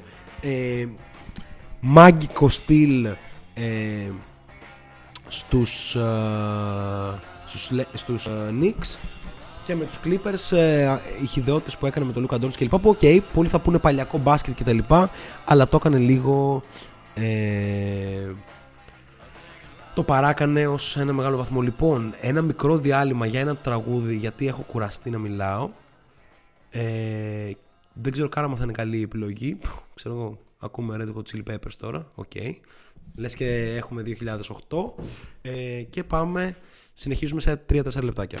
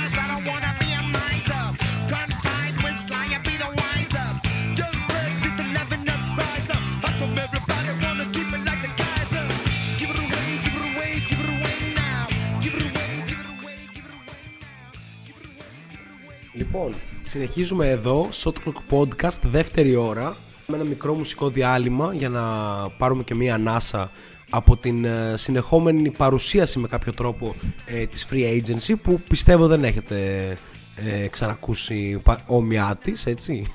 λοιπόν, ε, είχαμε μείνει στο Marcus Morris για παίκτη για τον οποίο δεν θέλω να μιλάω και προσπορνάμε πολύ εύκολα, φαντάζομαι συμφωνούμε όλοι σε αυτό, ε, ονόματα όπως ο Courtney Lee που ήταν φέτος στον Dallas, ο, ο Brandon Knight ή ο James Johnson. Αν και ο James Johnson πιθανότατα θα μπορούσε να προσφέρει σε κάποια ομάδα. Εντάξει, έχει και player option βέβαια, την οποία προφανώς θα κρατήσει για να πάρει τα 14 εκατομμύρια από τους Timberwolves ε, και ίσως προσφέρει κάτι εκεί πέρα, έτσι σαν ε, veteran leadership. Ε, ένα στοιχείο όμως που θέλω να κρατήσουμε είναι αυτό που λέει ο Best Player in Euro. Ότι ο Μαΐμνη θα τάιζε το PIR στην Ευρώπη και αυτό ισχύει. Ε, καλό, πολύ καλό fit θα έλεγα ε, για Ευρώπη. Στην Ευρώπη που κάνουν καριέρα όπως έχουμε ξαναπεί οι αγαπημένοι μας Brian, Brian Dunston ας πούμε, του πλανήτη. Προφανώς ο Ιαν Μαΐμνη έχει άπλωτο χώρο όπως θα είχε και ο Mason Plumlee, έτσι. Ε, Plumlee, παιδιά, θα πω την αμαρτία μου. Θεωρώ ότι πέρα από το hustling του δεν κάνει και πολλά πράγματα στον αγωνιστικό χώρο. Ε, το δυο, εντάξει, ναι, είναι ο παίκτης που είναι ένα center που μπορεί να δώσει 2,5 assist κτλ. Αλλά δεν ξέρω, μου φαίνεται ότι φέτος στο playoff μου- μου κακοφάνηκε πάρα πολύ ε, η παρουσία του επιθετικά. Είναι λίγο παίκτης σε regular season θεωρώ ούτως ή άλλως. Αλλά παρόλα αυτά θα βρει ένα καλό συμβόλαιο. Ε, κοντά σε αυτό που είχε ήδη, κοντά δηλαδή στα 13 εκατομμύρια. Αλλά δεν ξέρω πού θα μπορούσε να, να είναι καλό fit ο Mason Plumlee. Αυτοί οι παίκτες λογικά είτε θα προσπαθήσουν να βρουν να είναι κάπου βασικοί τύπου ε, σε μια κακή ομάδα. Ε, πάντα μας έρχεται στο, στο μυαλό σε κάτι τέτοιο, ξέρω εγώ ποιος, η Knicks ή κάτι τέτοιο. Αν και η Knicks το 5 είναι υπερπλήρες εδώ που τα λέμε. Ε, η Charlotte μάλλον, έτσι, που δεν έχουν πεντάρι. Ε, είχαν τον Cody Zeller, ας πούμε, οκ. Ε, ή ε, θα πάνε σε κάποια ομάδα έτσι ανώτερου επιπέδου να είναι αναπληρωματικοί. Δεν μου άρεσε αυτό που είδα στον Denver πάντως φέτος από τον ε, Mason Plumlee παρότι είναι ένας hustler που μπορεί να πασάρει. Έτσι. Ε, θα, μου- θα, θα προτιμούσα πίσω από, το, Γιο- πίσω από το Jokic να υπάρχει ένας παίχτης που θα είναι καλύτερος αμυντικός, όχι απλά hustler δηλαδή, θα είναι πιο έξυπνος αμυντικός, θα είναι πιο σταθερός αμυντικός και προφανώς ένας παίχτης που θα μπορεί να βάλει και λίγο την μπάλα στο καλάθι είναι αναγκαστικό. Ε, αστειευόμενος το είπα το Plumlee για Ευρώπη προφανώς. Είπαμε που θα βρει ε, την επόμενη λίγη του. Και ο Jordan Clarkson είναι ο επόμενος, ο οποίος εκτιμώ ότι θα πάρει αρκετά καλά χρήματα. Φέτος έκανε μια εξαιρετική σεζόν με 16 πόντους σε 24 λεπτά παιχνιδιού και είδαμε ότι στη Utah είχε πολύ συγκεκριμένο ρόλο. Του έλεγαν μην μπασάρεις την μπάλα. Μην σκέφτεσαι τίποτα άλλο πέρα από την να τη βάλει μέσα στο καλάθι. Και αυτό έκανε ο Jordan Clarkson και γι' αυτό θα πληρωθεί φέτος το καλοκαίρι. Ε, κοντά στα 16-17 εκατομμύρια. Είναι ένας παίχτης που χρειάζεται, κατά τη δικιά μου εκτίμηση, δηλαδή είναι κάτι που έλειπε από τους Bucks φέτος. Οι Bucks δεν είχαν παίχτη να βάλει την μπάλα στο καλάθι στη δεύτερη πεντάδα τους. Δεν υπήρχε κανένας να δημιουργήσει για τον εαυτό του. Και ο Jordan Clarkson κάνει σαν παίχτης ένα πράγμα καλά. Δημιουργεί για τον εαυτό του. Οπότε ε, σίγουρα θα ήθελα να τον δώσω σε μια καλή ομάδα. Και οι Celtics θα είχαν ανάγκη από ένα παίχτη που μπαίνει από τον πάγκο και σκοράρει. Και Και σίγουρα δεν θα ήθελα να δω πισωγύρισμα στην καριέρα του Τζόρνταν Κλάρκσον με το να πάει σε μια ομάδα που θα είναι βασικός και θα σκοράρει περισσότερο. Δεν χρειάζεται αυτός. Ο, ο, ο Κλάρκσον είναι ένας παίκτης που πήρε το δρόμο του για να είναι έκτος παίκτης ε, σε αυτή τη λίγα. Το απέδειξε στα φετινά playoff με τις πολύ καλές του ε, εμφανίσεις ανα, ανα κάποια μάτς. Ε, ενώ ε, παρακάτω βλέπουμε τον Τόνι Σνέλ, ε, ο οποίος. Ε, εντάξει, μ- ο Σνέλ είναι ένας παίκτης που κάπως μπορεί να παίξει στη λίγα. Είναι παίκτης που έχει 8 πόντους μέσω όρο, παίζει καλή άμυνα και στο 40% τρίποντο. Και φέτος με τον Detroit, που όποιος παίκτης βέβαια πάει στο Detroit τον ξεχνάμε. Λουκουμάκι είναι ο Τόνι Σνέλ για ομάδες τύπου Rockets που θέλουν να γεμίσουν τον πάγκο τους. Ε, και παρότι ξεχάστηκε κάπως έχοντας πάρει το καλό συμβόλαιο των 12 εκατομμυρίων στους Pistons, νομίζω ότι καλό είναι να επιστρέψει λίγο στο προσκήνιο ως αναπληρωματικό σε μια ομάδα. Και τώρα πάμε στα δύο ε, πιθανότατα μεγαλύτερα ονόματα. ε, στα τρία μάλλον πιθανότατα μεγαλύτερα ονόματα του, της free agency μετά τον Danilo Γκαλινάρη και τον Ιμπάκα ε, είναι ο Fred Van Vliet για τον οποίο δεν αναφέρουμε πολλά γιατί Έχουμε κάνει ολόκληρη εκπομπή για να πούμε τι θα γίνει με το μέλλον του Fred Van Vliet από πέρυσι κιόλας. Ε...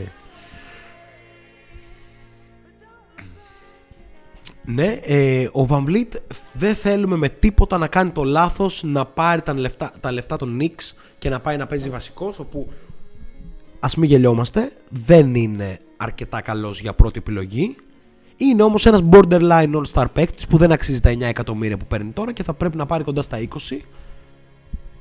Ε, υπάρχουν φήμες ότι οι Bucks κάνουν διάφορες αλχημίες για να αντικαταστήσουν το λάθος που είχαν κάνει με τον Malcolm Brogdon και να είναι τελικά ο Fred Van Vliet ο βασικός τους άσος.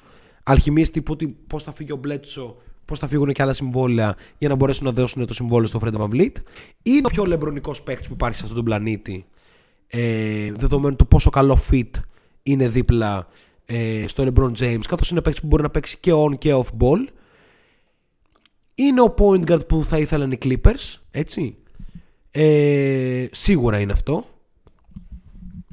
και επίσης η άνεσή του να παίζει και στον Άσο και στο 2, να παίζει και on και off ball και να σουτάρει και να κάνει δίσδυση. Ο Fred Van Vliet έχει όλο το πακέτο από εκεί που δεν τον ήξερε κανένας. Ε, άλλο ένα δείγμα της δουλειάς που γίνεται ε, στο αναπτυξιακό κομμάτι των Raptors και στο, σκα- και στο τμήμα scouting όλα βέβαια υπό την αιγίδα του ενός και μοναδικού Μασάι Ουζίρι ε,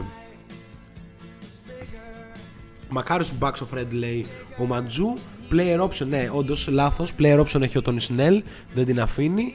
Πλάμλε κλασικό πέταμα μπορεί να κάνει καριέρα με Καρλάιλ Πόποβιτς. Σωστό αυτό. Καλή επιλογή. Κάτσε. Οι, οι Mavericks τώρα στο 5 τι έχουν. Έχουν το Maxi Kleba.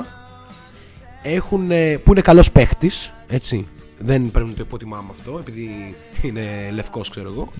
Ε, καλησπέρα στον πρόδρομο BT. Έχουν τον Dwight Powell, ο οποίος σπάει τα κοντέρ σε αυτό το σύστημα. Το έχουμε ξαναπεί. Ο παίκτης που για δύο συνεχόμενες χρονιές είχε μέχρι να τραυματιστεί και φέτος δηλαδή το υψηλότερο offensive rating στη λίγα. Γιατί απλά τα κάνει όλα σωστά στο σύστημα του Rick Carlisle.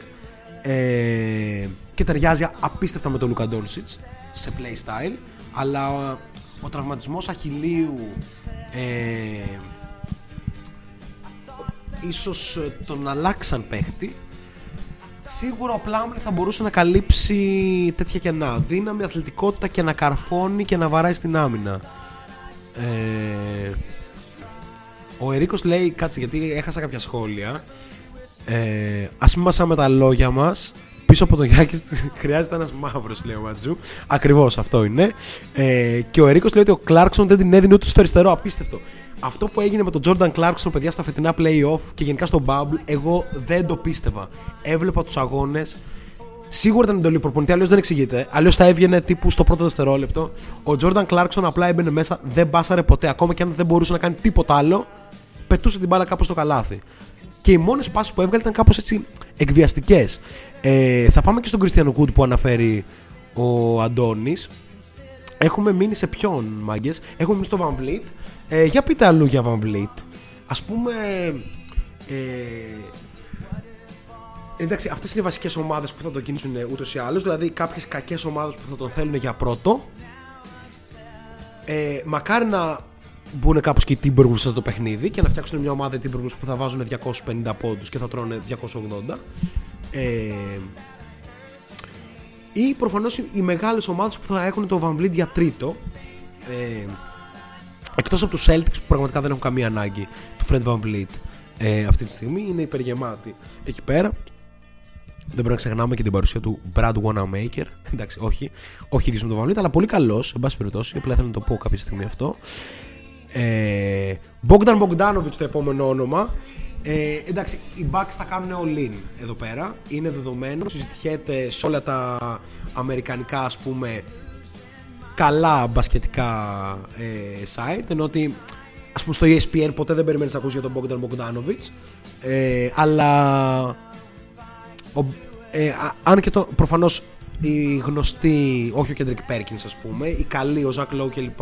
έχουν κάνει ήδη αναφορά σε αυτό το πράγμα. Ο Bogdan Bogdanovic πρέπει να φύγει από το Sacramento τώρα, δεν έχει καμία δουλειά αυτός ο παίκτης εκεί πέρα και πρέπει να πάει σε μια ομάδα που θα, του- που θα μπορέσει να προσφέρει αυτό αυτό που ξέρει καλά. Δηλαδή το μπάσκετ που ξέρει ο Bogdanovic είναι κρίμα να χαραμίζεται σε ομάδες τύπου ε, Sacramento. Ε, Πού θέλετε να δείτε τον Bogdan Bogdanovic. Πάμε να επιχειρηματολογήσουμε για ένα παίκτη που όλοι τον ξέρουμε καλά. Άλλοι λόγω της Ευρωλίγκας, άλλοι λόγω του NBA κλπ. Ε, όχι, Ερικό, δεν αρρωσταίνει μόνος με Bogdanovic. Όλοι αρρωσταίνουν με Bogdanovic. Δεν υπάρχει GM αυτή τη στιγμή που να μην τον έχει ε, στο σκάνερ του αυτή τη στιγμή. Είναι απίστευτο fit δίπλα στον Αντετοκούμπο και τον Middleton. Απίστευτο. Δηλαδή, ε, αν οι Bucks πάρουν Γκαλινάρη Bogdanovic σε αυτή την off-season με κάποιο τρόπο παίρνουν το πρωτάθλημα του χρόνου. Ε, το ακούσατε 29 Οκτώβρη ε, στο Shot Clock Podcast στο πρώτο επεισόδιο της σεζόν. Λοιπόν ε, για να ψάξουμε ένα τραγουδάκι γράψτε στο chat ε, για, Bo- για Bogdan Bogdanovic και οι Lakers θα τον κυνηγήσουν σίγουρα να του δώσουν ένα δεκάρι συμβόλαιο. Ε, αν και οι Lakers έχω την εξής υποψία. Ο LeBron James αν έχει ένα ελάττωμα είναι το γεγονός ότι κάπως θέλει να, να εκπληρώνει ε, με κάποιο τρόπο στους ανθρώπους που το βοηθάνε στα πρωταθλήματα όπως ο KCP φέτος που ήταν κακά τα ψέματα εντυπωσιακός ε, στα, στα play-off και ειδικά στους τελικούς ο KCP το συμβόλαιο που θα πάρει θα το αξίζει Ε, γενικά έκανε πολύ καλή σεζόν και μακάρι να παίζει έτσι. Αν παίζει έτσι, είναι σίγουρα βασικό διάρρη σε ομάδα ε, πρωταθλητισμού. Το έκανε και φέτος. Έτσι το είδαμε. Ε, αν και κανένας δεν τον πίστευε και πρώτος από όλου ε, εγώ. Αλλά εν πάση περιπτώσει, οι Lakers λένε ότι δεν θέλουν να χαλάσουν το κλίμα αυτής της ομάδας. Και η παρουσία του Bogdan Bogdanovic σίγουρα θα χαλούσε το κλίμα αυτής της ομάδας. Ε, Bogdan στους Mavericks. Ε, οι Mavericks έχουν αυτή τη στιγμή ε, στο 2 τον Tim Hardaway Jr. ο οποίος είναι πάρα πολύ καλός παίχτης ε, και σίγουρα συγκρίνεται με τον Bogdanovic πολύ χαμηλότερο IQ αλλά πολύ σοβαρές ικανότητες. Ε, είναι το πακέτο που έχει κάπως ο Tim Hardaway Jr. ο οποίος φέτος είχε, μισό να τον ψάξω λίγο. Α, δεν μπορώ να το βρω τώρα. Κάπου τον είχα δει πριν. Tim Hardaway Jr. να το στείλω ένα λεπτό. Ε, εν πάση περιπτώσει κάπου φέτος είχε πάλι στους 16-17 με 38% τρίποντο. Ε, τον είχα και στις σημειώσεις μου και έπαιρνε 19 εκατομμύρια. Ε, στην ίδια τιμή θα κινηθεί ο Hardaway Jr. και νομίζω ότι θα τον, α- θα τον ανανεώσουν χωρίς δεύτερη σκέψη οι Mavericks οπότε δεν νομίζω να δούμε τον Bogdan ε, εκεί πέρα. Ένα trade λέει ο Αντώνης που βγάζει νόημα για όλους είναι το Westbrook Paul George. Καλά το Paul George με Harden θα ήταν άρρωστο. Ε, το Westbrook, OK. Πώς θα παίζουν isolation σε αυτήν την ομάδα; Γιατί ο Kawhi πλέον, να, να, κακά τα ψέματα, ο Leonard πλέον έχει μετατραπεί σε ISO παίχτης. Και πέρυσι το Toronto δηλαδή όταν έπαιζε ο Leonard μετατραπόταν σε, σε ομάδα που βασιζόταν στο ISO του Leonard. Οπότε αυτό είναι κάτι που θα πρέπει να δούμε. Ε, Bogdan Bogdanovic λοιπόν στους Bucks είναι ένα σενάριο ε, εντυπωσιακό όπως και το Bogdan Bogdanovic στους ε, Blazers εμένα μου αρέσει πάρα πολύ δηλαδή άμα έχεις το 1-2-3 ε, Lillard, Bogdanovic, McCollum OK, είσαι undersized αλλά ε, κερδίζεις, θα κερδίζεις το μέγεθός σου με Collins και Nurkic στο 4-5 και θα πυροβολείς απλά ασταμάτητα Ωραία περίπτωση παίκτη είναι και ο E'Twaun Moore, τον οποίο κάπως εγώ πιστεύω ότι θα το δούμε στους Celtics. Είναι ένας παίκτης που απλά θα πάει σε μια ομάδα πολύ καλή ε, να προσφέρει το τρίποντό του και την άμυνά του για 15 λεπτά. Α μην ασχοληθούμε παραπάνω με αυτό. Για τον Caldwell Pope που είπαμε, Τζο Χάρη. Ε, για πείτε για Τζο Χάρη.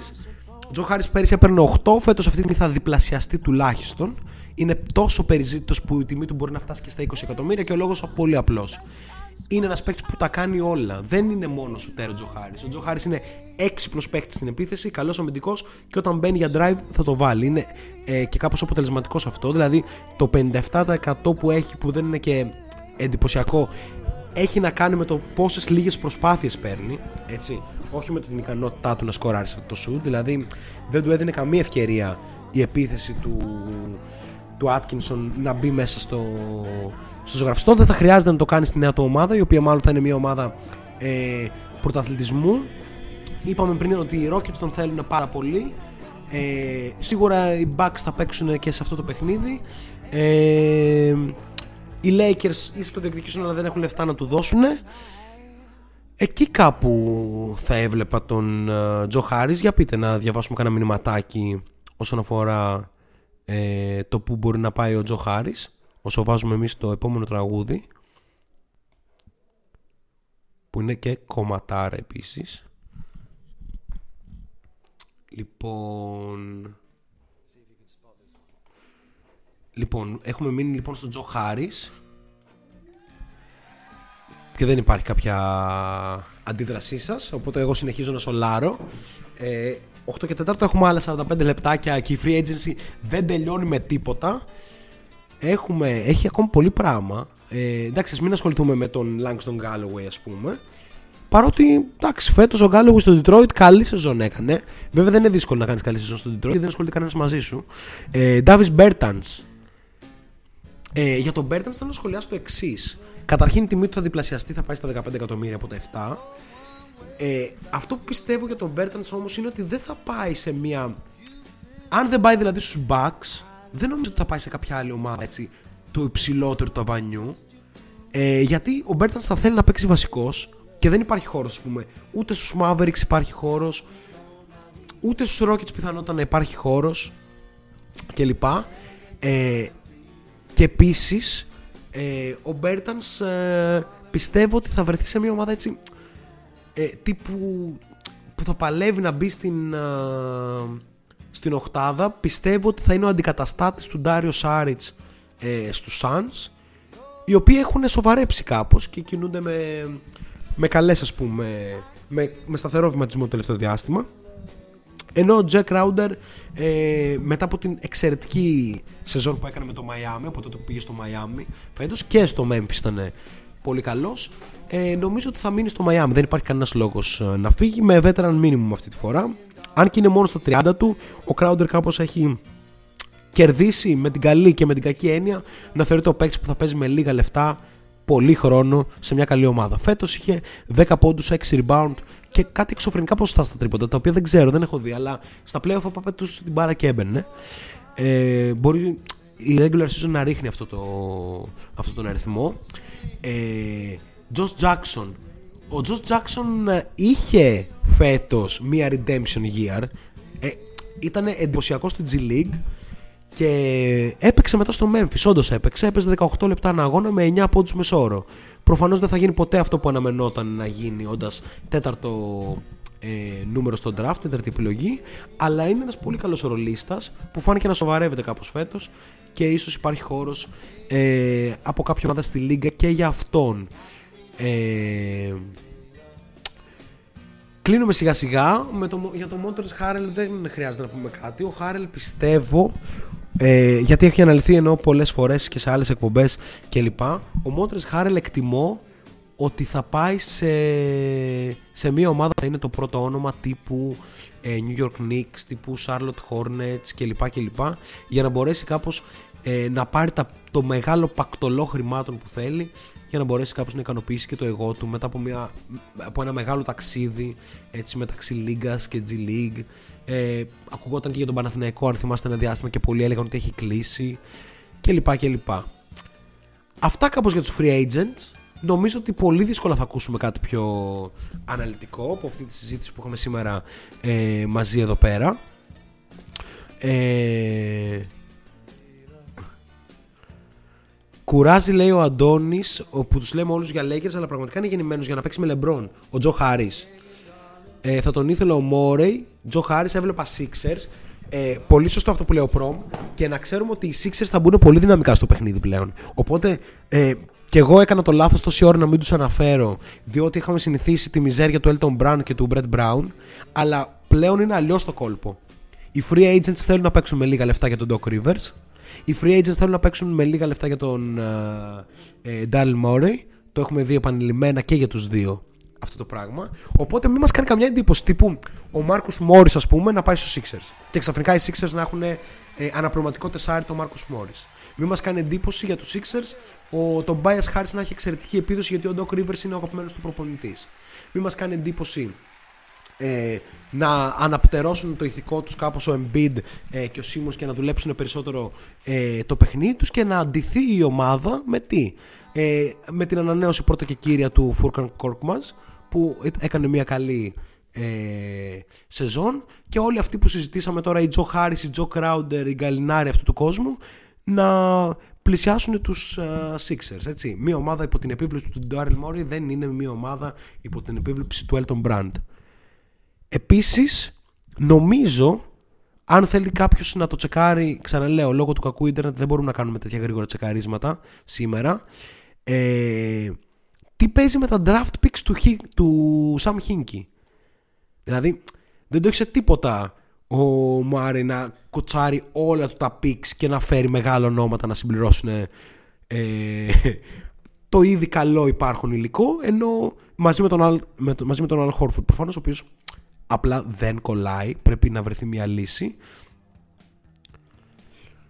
ε, Χάρελ στους Bulls για να γίνει επίσημα ο νέος Ρόντμαν όπως μας πληροφόρησε Not bad, not bad at all αυτό. Ε, επίσης να ξέρετε ότι την Κυριακή έρχεται βιντεάκι στο YouTube γιατί ξεκινάμε μία φάση με αναλυτικά, α, αναλυτική ανάλυση, δεν υπάρχει αυτό, ανάλυση τέλος πάντων, ε, των α, prospect για το NBA Draft και ξεκινάμε με τον νέο Montres Harrell ο οποίος είναι ο Πρίσος Ατσιούα ε, ο οποίος θα επιλεχθεί ελπίζω από τον Dallas στο νούμερο 18 και μιλάμε για ένα παίκτη ο οποίος πραγματικά μπορεί να, να παίξει αυτή τη λίγα και θα είναι από τις εκπλήξεις ας πούμε στο, από τους sleepers του draft και είναι ίδιος με τον Motors Harrell απλά πολύ πιο έξυπνος έτσι ε,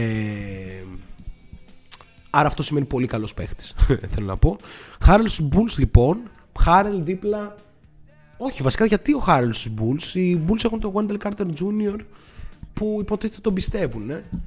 Ε, γιατί να το βάλω στον πάγκο; Επίσης είναι μια πολύ δύσκολη σεζόν για τους Bulls και κάπως έτσι μπαίνουμε σε αυτό το κομμάτι της εκπομπής που έχω ετοιμάσει ε, για Chicago Bulls, Dallas Mavericks, Portland Blazers και New York Knicks. Ε, κάπως είχαμε πει στο προηγούμενο και πρώτο επεισόδιο ότι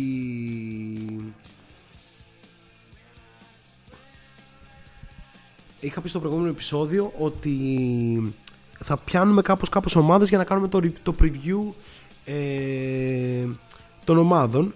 Ε, ξεκινάμε λοιπόν από τους Chicago Bulls, μιας και τους έφερε η κουβέντα. Ε, ναι, το θυμάμαι αυτό ότι ο Χάρελ ε, δήλωσε ότι είναι ο νέος Ρόντμαν.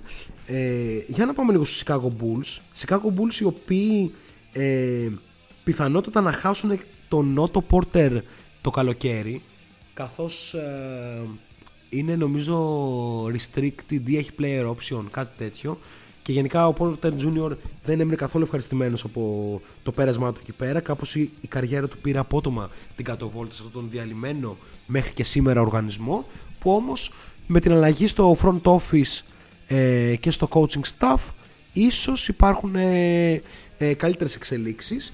Ε, μια ομάδα στην οποία κάπως πρωτοστατούν ε, ο Ζακ Λαβίν και ο Λάουρι Μάρκανεν δύο παίχτες στους οποίους δεν μπορείς να βασιστείς για να πρωτοστατούν αν θέλεις να είσαι ομάδα που μπορεί να, να επιδιώξει περισσότερα πράγματα ε, και πραγματικά είναι απορία άξιον το τι θα μπορούσαν να κάνουν οι Bulls για να γίνουν καλύτεροι. Νομίζω ότι θα πρέπει να είναι λίγο time off ε, στον εαυτό τους και στα όνειρα περί ε, play-off και να πούνε ότι πάμε να δούμε τι μπορεί να μας βγει από τους νεαρούς παίχτες που έχουμε, τι μπορεί να κάνει ο Kobe White, τι μπορεί να κάνει ο Wendell Carter Jr., τι μπορεί να κάνει, αν μπορεί να κάνει τελικά ο Λάουρι Μάρκανεν ε, κλπ.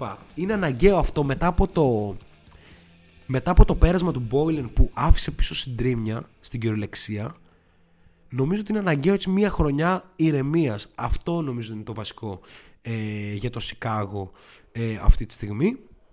Που βέβαια δεν αποκλείεται αυτή η ηρεμία να φέρει και πολύ καλά αποτελέσματα. Δεν ξέρεις, ε, καμιά φορά ένας υπερενθουσιασμός μπορεί να είναι ε, καθοριστικός. Δεν ξέρω αν έχουμε να σχολιάσουμε πολλά για τους ε, Chicago Bulls.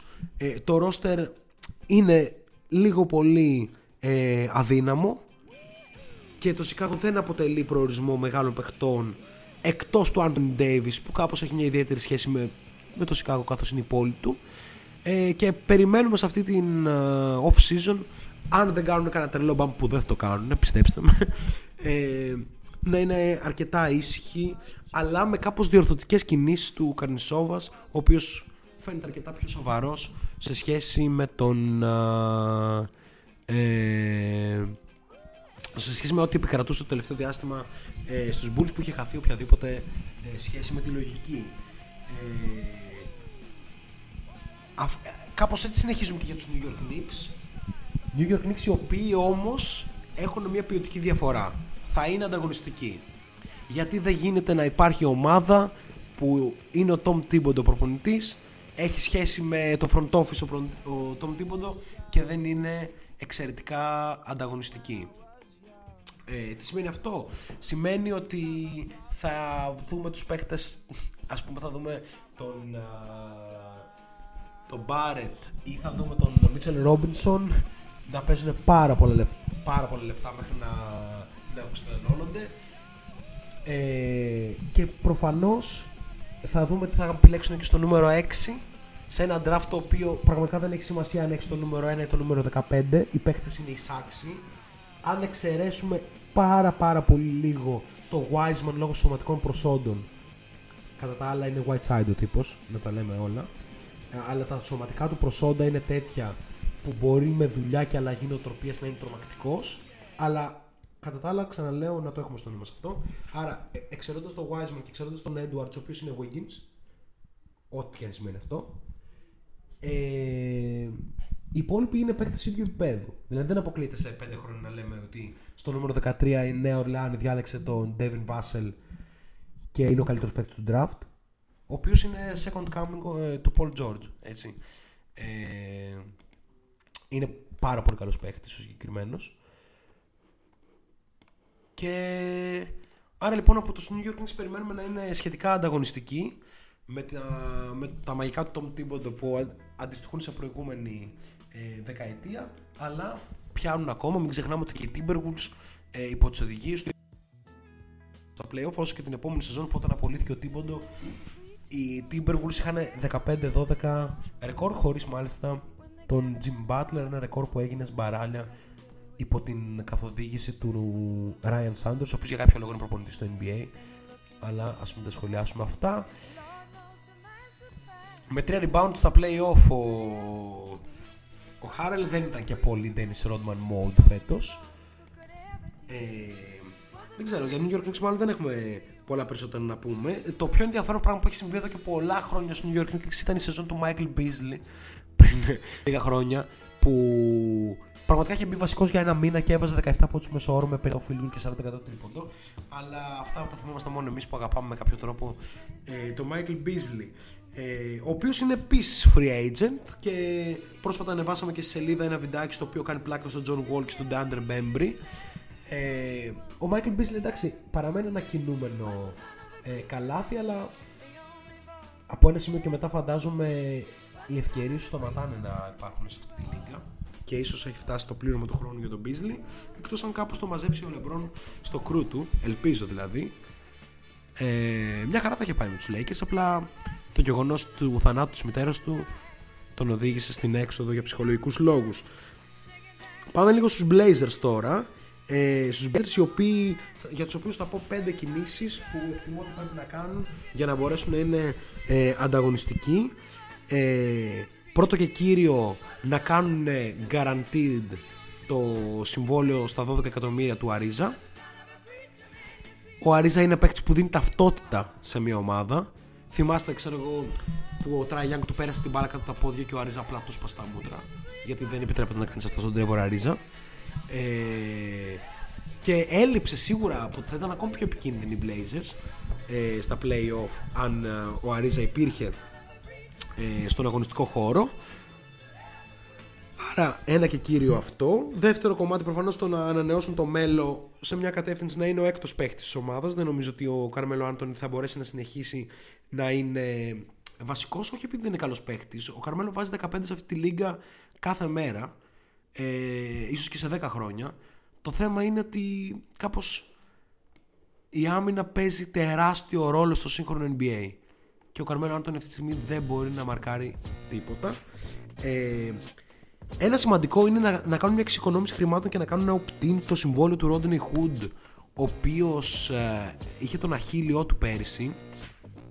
Ε, είχε, την, είχε τον αχίλιό του και είναι ένας πολύ σοβαρός τραυματισμός, αλλά δεν πρέπει να ξεχνάμε ότι μέχρι να τραυματίσει τον αχίλιό του, ο Rodney Hood έκανε ιστορικά καλή σεζόν. Και το εννοώ, σε 21 παιχνίδια είχε 50% field goal και 50% τρίποντο. Ε, και το 21 παιχνίδια δεν είναι και λίγο, έτσι. Ε, γενικά ο Rodney Hood κάπως έδειχνε ότι έχει βρει τα πατήματά του στους Blazers ακριβώς μόλις ήρθε ο τραυματισμός του, οπότε ε, ένα opt-in ίσως βοηθούσε ε, να- για να γεμίσουν τον πάγκο τους ε, οι Blazers. Και έρχεται το ερώτημα ε, ποιος είναι ο ιδανικός free agent για να καλύψουν τη θέση εκεί στο 3-4 αν πούμε ότι ο Αρίζα θα είναι το βασικό τριάρι και ο Collins το βασικό τεσάρι και ότι ο Μέλο θα είναι ο Μπαλαντέρ πίσω από αυτούς τους δύο ή μπροστά από τον Αρίζα ας πούμε ή κάτι τέτοιο. Ποιος είναι ο ιδανικός free agent για να κολλήσει ε, στους ε, Blazers. Ένα πιθανό σενάριο είναι ότι ο Μέλο θα είναι το αναπληρωματικό τεσάρι και ο Αρίζα το αναπληρωματικό τριάρι. Άρα μάλλον οι θέσεις που χρειάζονται είναι στη θέση του small forward. Αν πούμε ότι ο John Collins είναι ε, όχι ο John ο, ο Zach Collins είναι ο βασικός ε, στη θέση του power forward. Ε, δεν ξέρω ποιον θα βλέπατε ο Σοβάδα λέει ότι άμα βασιστούν στον Νέρκιτς για να βγάλει όλη τη χρονιά δεν είναι για πολλά.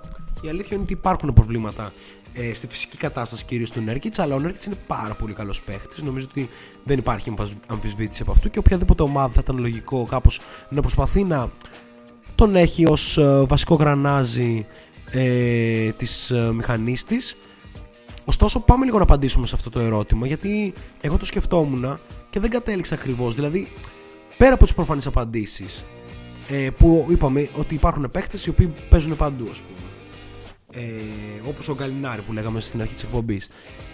Ε, υπάρχουν παίχτε που μπορούν αυτή τη στιγμή να πάνε, ή ο Μπογκδάνοβιτ που αναφέραμε πριν για τους Portland. Υπάρχουν παίχτε αυτή τη στιγμή άλλοι που μπορούν να πάνε στο, στο Portland και να κάνουν τη διαφορά. Και ποιοι είναι αυτοί από τους free agent; Ας πούμε, ε, πιστεύετε θα μπορούσε να κάνει τη διαφορά ο Jack Crowder στους ε, Blazers; Εμένα μου φαίνεται μια εξαιρετική ε, επιλογή κάτι τέτοιο. Ε, ή ας πούμε μια πολύ καλή επιλογή θα ήταν ε, ε, για τους Blazers ο... Έλα, έχω κολλήσει λίγο τώρα, με συγχωρείτε. Ε, ας πούμε, μέχρι και στην αναγκαιότητα που βρίσκονται οι Blazers αυτή τη στιγμή για να, για να έχουν τρίποντο και άμυνα, πιστεύω ότι μέχρι και ο Τόνι Σνέλ θα μπορούσε να βοηθήσει αυτή την ομάδα κάπως να παίξει λίγο άμυνα. Γιατί με τον Καρμέλο βασικό δεν μπορείς να τα καταφέρεις. Απλά είναι απλά. Crowder νομίζω είναι ε, πρώτος επιλαχών ας πούμε σε αυτή τη λίστα. Έτσι. Ε, αυτά και για τους Blazers τα λίγα. Σε περίπτωση που έχετε να προσθέσετε κάτι προφανώς ε, είμαστε εδώ για τη συζήτηση. Πάμε λίγο όμως να δούμε αυτό το φήμες για επιστροφή Larry Sanders Σοφάδα γράψε μας τι έχεις ακούσει ε, για αυτά.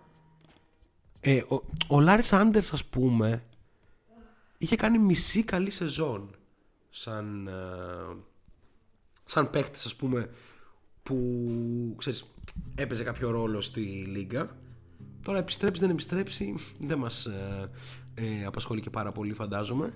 Ας γυρίσει ο Χάρκλες στους Blazers OK δεν φτάνει όμως. Καλή επιλογή ο Χάρκλες ο Χάρκλες επίσης είναι μια σταθερή επιλογή για μια σειρά από ομάδες. Ενώ οι Mavericks νομίζω ότι έχουν να κάνουν πολύ λίγα πράγματα για να, αντα- για να είναι ανταγωνιστικοί του χρόνου πρώτον να επιλέξουν τον Precious Achiuwa στη θέση 18 του draft αν είναι διαθέσιμος. Δεύτερον, να κάνουν resign τώρα τον Trey Burke, ο οποίος είχε σε 22 λεπτά αγώνα 12 πόντους ε, και 4 assist. Τα λεφτά που θα θέλει δεν θα είναι πολλά και έκανε μερικά εντυπωσιακά μάτς ε, στα play-off. Τρίτον, να κάνουν τώρα επίσης opt-in τον Willie Cauley Stein γιατί δεν υπάρχουν πολλοί παίχτες σε αυτή τη λίγα που μπορείς να τους πληρώνεις 2 εκατομμύρια να τους βάζεις να παίζουν 10 λεπτά αλλά να τους βάζεις και στα play-off σε κάποια match όχι, βασικά δεν θυμάμαι για τα play-off.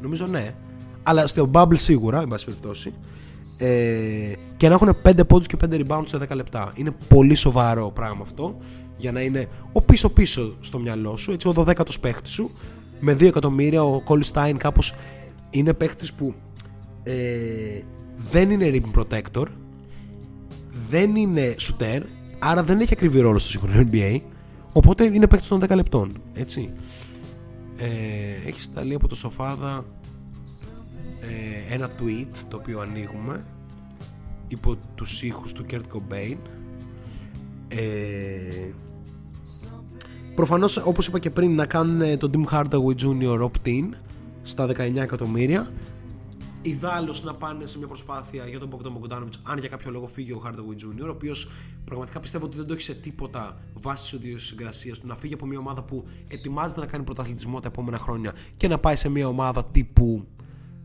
ε, Cleveland Cavaliers για να βάζει 25 πόντους ένα αγώνα και να γίνει ξέρω, κάποια στιγμή All Star. Ελπίζω να μην επιλέξει αυτό για την, ε, για την καριέρα του. Ε, τι άλλο σοβαρό ας πούμε ε, για τους Mavericks νομίζω αυτές είναι οι βασικές κινήσεις που θα πρέπει να κάνουν και να προσθέσουμε σε αυτό την προσπάθειά τους να εντάξουν έναν πραγματικό center ε, στο, στο roster τους αναφέρομαι στους free agents πριν αλλά έτσι εισάγουμε για το τελευταίο κομμάτι και της εκπομπής μας σήμερα που με κάποιο τρόπο μάλλον θα καταφέρουμε να τα πούμε όλα και πιστεύω ότι ήταν από τις καλύτερες εκπομπές που έχουμε κάνει το τελευταίο διάστημα. Δεν ξέρω αν έχω αυτή την παρέστηση επειδή μιλάω στα μάτια εδώ και μια μισή ώρα αλλά ε, βέβαια η επιστροφή του Prom BT θα, θα αλλάξει εκ νέου τα δεδομένα ε, και θα πάμε σε μια full season ε, τώρα εν, εν ώψη καραντίνας. Ε, ναι, εν πάση περιπτώσει τι λέγαμε; Λέγαμε για τις ε, ανταλλαγές που θα θέλαμε να δούμε και τους παίκτες που θα... και έχοντας αναλύσει για τον Chris Paul ε, σε όλη τη διάρκεια της αρχής της εκπομπής νομίζω ότι μια πολύ σοβαρή ανταλλαγή που θα μπορούσαμε να συζητήσουμε είναι ε, αυτή του Buddy Hield ο οποίος ε, Buddy Hield ε, ειδικά αν ε, ε, γίνει η ανανέωση του Bogdanovic στους ε, Sacramento Kings θα είναι ένας νούμερο ένα υποψήφιος για αποχώρηση καθώς ο πάγκος είναι κάτι που όπως δηλώνει ο ίδιος δεν του ταιριάζει παρότι στο Sacramento Kings φάνηκε να ταιριάζει απίστευτα τον είναι ο Buddy Hield στον πάγκο και δεν το λέω υποτιμητικά για τον Buddy Hield δηλαδή όντως ήταν πολύ χρήσιμος από τον πάγκο έμπαινε και σκόραρε, σούταρε πολύ καλά ε, κλπ αλλά ο Buddy Hield είναι ένας παίκτης που θεωρεί για τον εαυτό του ότι είναι high profile παίκτης σε αυτή τη λίγα και ότι πρέπει να έχει πολλά shoot, να είναι starter κλπ. Οπότε ε, ένα καλό trade σενάριο θα ήταν ε, να δοθεί ο Al Horford στους uh, Sacramento Kings κρίμα για τον Al Horford στα πίσω πίσω και να πάει ο Buddy Hield στους, uh, στους Sixers όπου θα προσδώσει ε, πολύ καλό shoot και scoring ε, ικανότητες. Και τα αμυντικά κενά του θα καλυφθούν προφανώς από μια συνολική αμυντική φιλοσοφία που θα ακολουθήσουν ε, οι Sixers αλλά και προφανώς ε, από τον Ben Simmons ο οποίος μην ξεχνάμε ότι στη θέση 1 αν παίξει στη θέση 1 από τις ειδικές του Doc Rivers είναι ένας ε, εξαιρετικός αμυντικός. Είναι και αυτό το ερώτημα για τους Sixers. Αν δηλαδή θα παίξει ο Ben Simmons στον Άσο ή στο 4 πολύ περίεργο να μην έχει απαντηθεί ακόμη αυτό. Δύο μήνες μόλις πριν την έναρξη ε, της σεζόν να μην έχει κυκλοφορήσει κανένα δημοσίευμα σχετικά με αυτό κλπ ε, αλλά πιστεύω ότι θα τον κρατήσει στον Άσο ο Doc Rivers χωρίς να έχω βέβαια ε, ακριβή εικόνα. Αλλά νομίζω ότι κυρίως λόγω του ότι οι point guards είναι πολύ λιγότεροι διαθέσιμοι αυτή τη στιγμή σε σχέση με τους ε, με τα τεσσάρια όπως ε, είδαμε και πριν. Εν πάση περιπτώσει ε, ο Dennis Redder είναι ένας υποψήφιος ε, παίκτης για, για ανταλλαγή. Επίσης θα ήταν πολύ καλό να βρεθεί στο Milwaukee. Και εδώ είναι και πιο υπαρκτό το σενάριο. Δηλαδή εγώ εκτιμώ ότι με τον ένα ή τον άλλο τρόπο ο Eric Bledsoe θα βρεθεί ε, ε, νομίζω ότι με τον ένα ή τον άλλο τρόπο θα βρεθεί ο, ο Eric Bledsoe στους Oklahoma City Thunder. Αυτό σημαίνει ότι θα είναι ο ένας που θα πάει είτε για τον Chris Paul είτε για τον Dennis Redder στην περίπτωση του Dennis Redder νομίζω ότι μιλάμε για ε, ένας με έναν ανταλλαγή δίνεις τον Shredder, παίρνεις τον Bledsoe και χτίζει ο καθένας με τον τρόπο του από εκεί και πέρα. Ο Bledsoe με τον Shai Gilgeous Alexander φτιάχνουν ένα εξαιρετικά καλό αμυντικό δίδυμο και η μπάλα θα είναι στα χέρια του Shai για να πάρει το χρόνο του και να αναπτυχθεί. Ενώ στην περίπτωση του Chris Paul βάζει τον Bledsoe και βάζει και άλλα πραγματάκια για να καταφέρεις να το πάρεις. Ε, εντάξει, τώρα τα Bledsoe Alba Βερολίνο εμείς δεν τα ακούμε. Εξάλλου η Alba Βερολίνο έχει τον Peyton Siva. Έτσι, μην τον υποτιμούμε. Ε, λοιπόν, ε, κάπου είχα ακούσει πολύ πρόσφατα ότι ο Eric Bledsoe είναι ο Charles Jenkins των πλουσίων. Και η αλήθεια είναι το στυλ. Μοιάζει λίγο. Αλλά επειδή είμαι και λίγο παδό του Bledsoe, καλύτερα να μην το, να μην το πω Νέα Υόρκη και μετά στον εξάστερο. Λοιπόν, πάμε λίγο στα, στα υπόλοιπα τρίτη σενάριο. Βασικά, ας ακούσουμε ένα λεπτό από αυτό το τραγούδι για να πάρουμε μια ανάσα και συνεχίζουμε με τα τρίτη σενάριο.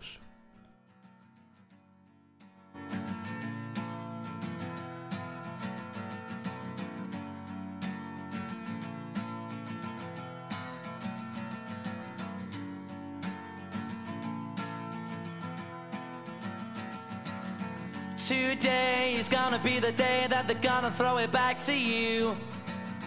By now, you should have somehow realized what you gotta do. I don't believe that anybody feels the way I do about you now.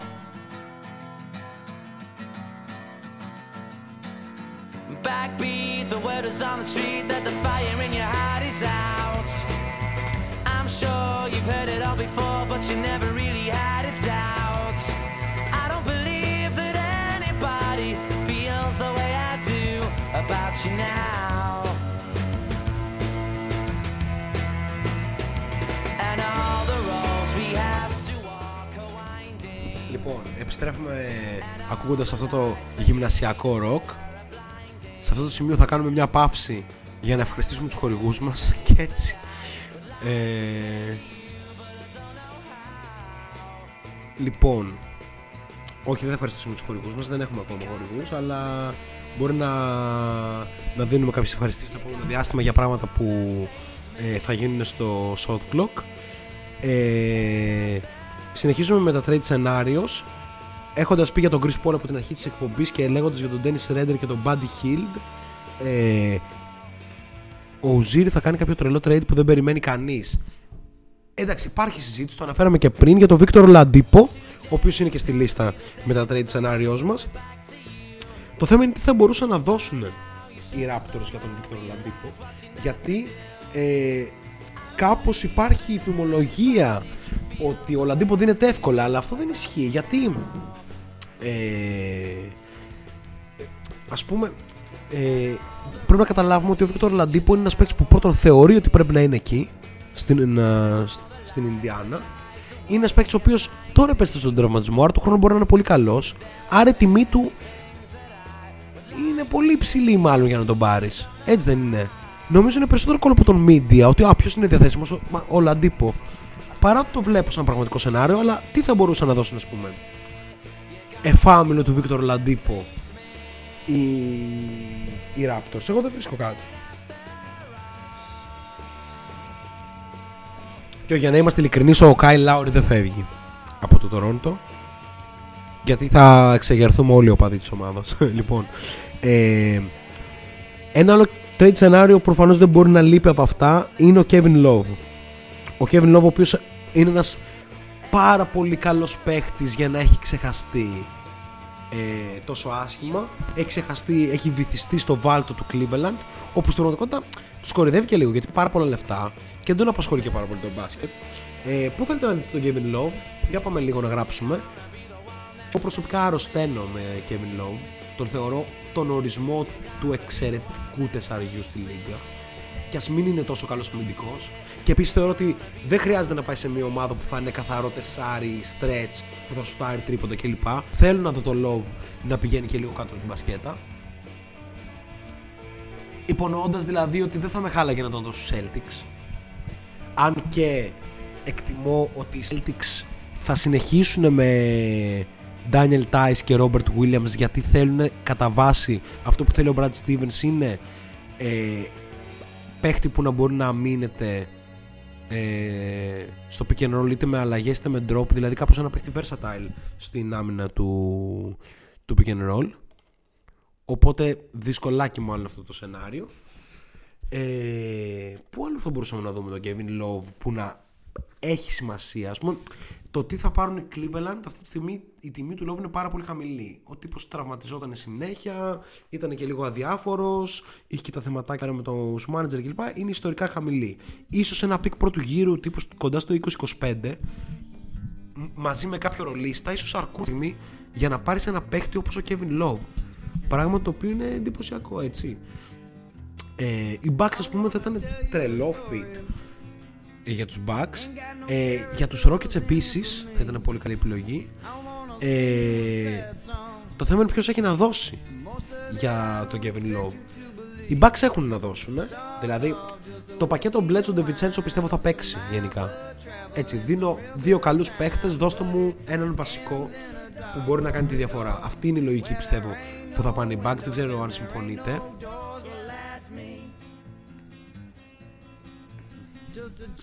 Kevin Love Βαλένθια πρώτα εδώ τι έχει πάθει ο Ερίκος. Καταρχήν η Βαλένθια έχει τον Derek Williams. Ο οποίος έχει συνυπάρξει να πούμε με τον Kevin Love στους Timberwolves.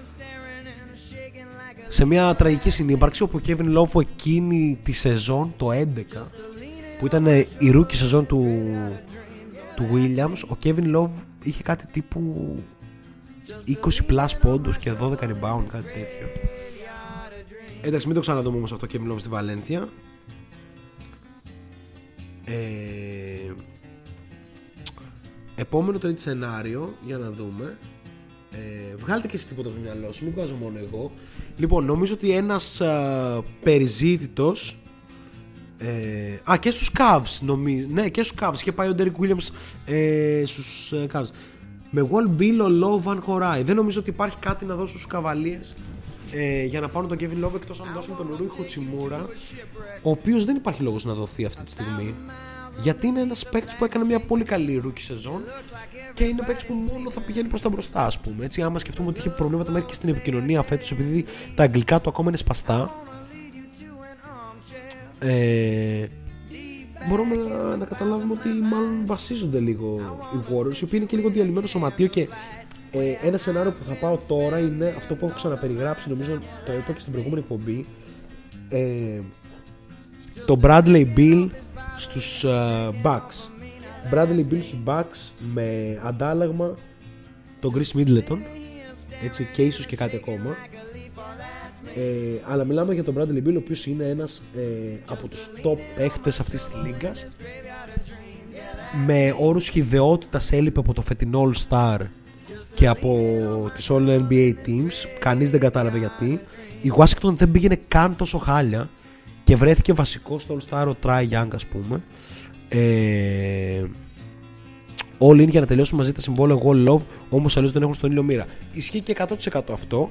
Γενικά φέτος ε, αν αυτό που είπε ο πρόδρομος στην προηγούμενη εκπομπή αν ο John Wall δεν είναι έτοιμος να παίξει μπάσκετ ο Bradley Bill δεν πρέπει να χαραμίσει άλλη χρονιά της καριέρας του πρέπει να απαιτήσει ανταλλαγή και οι, οι Wizards δεν θέλουν να απαιτήσει ανταλλαγή ο Bill γιατί θα πέσει κατακόρυφα η τιμή ενός παίχτη που είναι πάρα πολύ ψηλή φέτος είχε νομίζω 28-29 πόντους μέσω όρο ο Bradley Bill και με καλά ποσοστά και κουβαλώντας μια ομάδα σε πολλές νίκες. Ενώ ήταν μια ομάδα που πασιφανώς δεν έχει κανένα λόγο να έχει πολλές νίκες. Εντάξει, πολλές νίκες, τηρουμένων των αναλογιών πάντα. Επίσης, ξεχάσαμε να αναφερθούμε, ε, το είπε ο Αντώνης πριν, στον Christian Wood, ο οποίος είναι ένας underrated. Ε, ε, ένας underrated ε, free agent.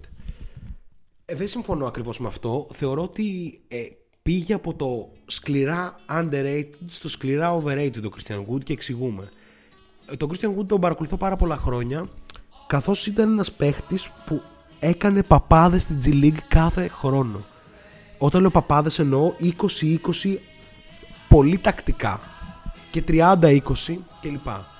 Και παρόλα αυτά δεν έπαιρνε ποτέ ευκαιρία στη Λίγκα. Είχε πάρει μια φορά ευκαιρία στους Milwaukee Bucks για ένα χρονικό διάστημα πολύ περιορισμένο. Έπαιζε καλά, αλλά και πάλι επέστρεψε στη G League.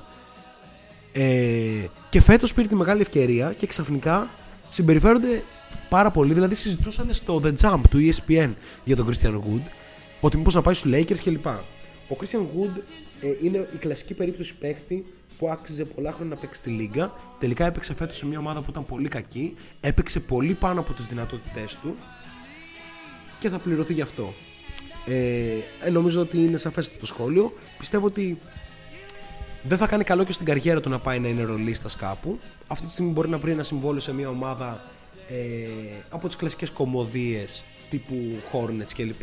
Όπου μπορεί να πάει να γράφει τα νομεράκια του και να προετοιμαστεί για το επόμενο επίπεδο που θα είναι, ξέρεις, όταν λύγει αυτό το συμβόλαιο.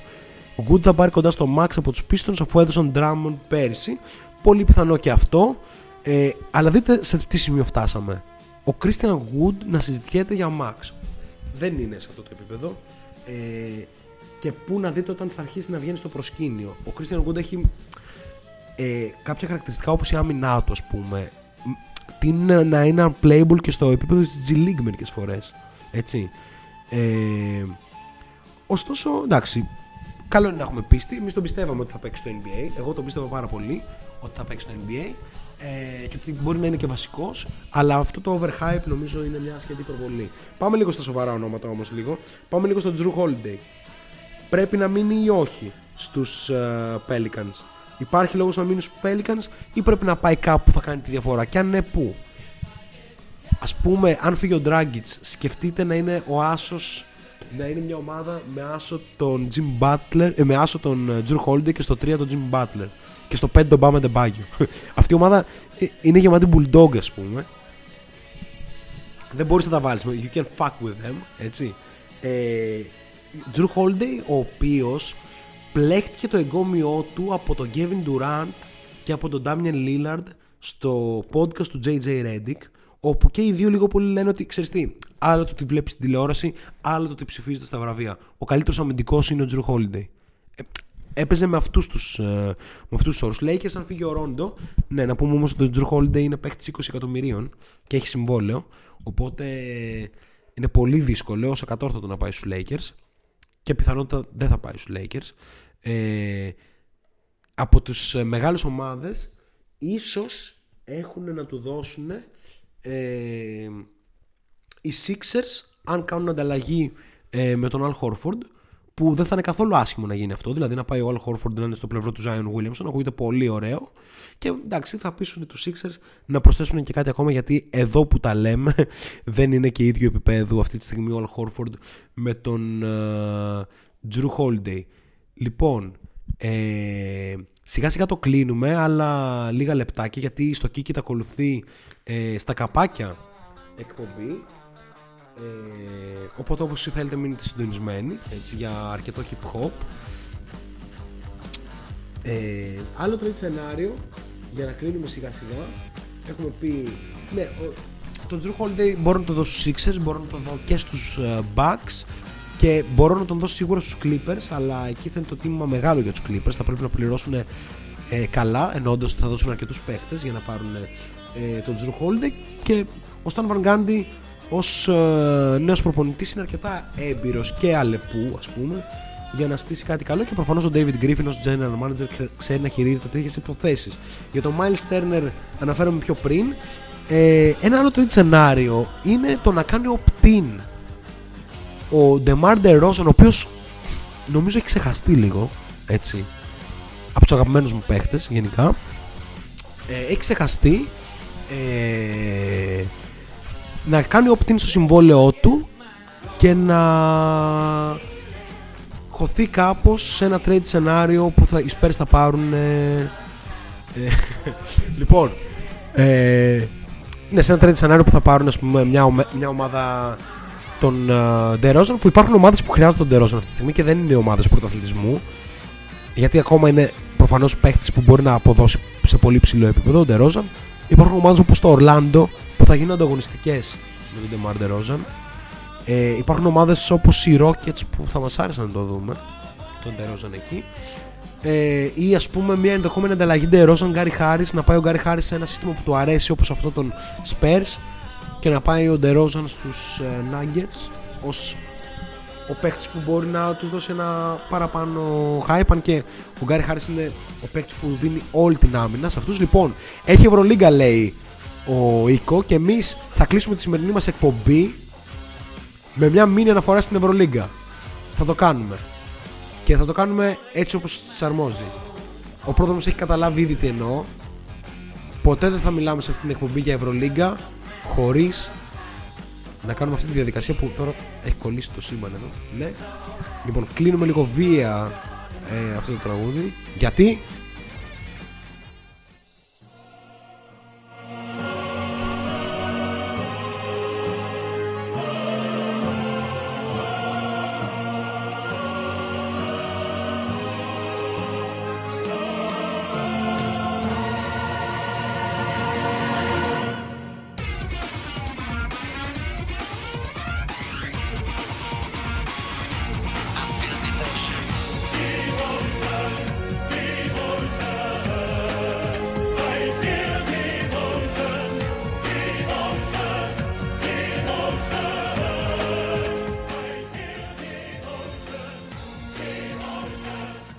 Αφού ψηθήκαμε λίγο όλοι, πάμε να πούμε λίγο ε, κάποια πράγματα για Ευρωλίγκα.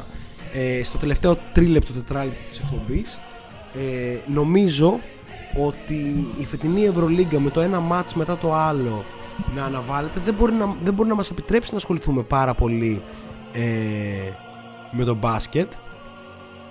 Να τα λέμε και αυτά, ισχύει αυτό που λέει ο, ο Ίκο, ο Best Player in Euro, κατά τεκμήριο καλύτερος παίκτης στην Ευρώπη και ένας από τους καλύτερους ε, στον κόσμο.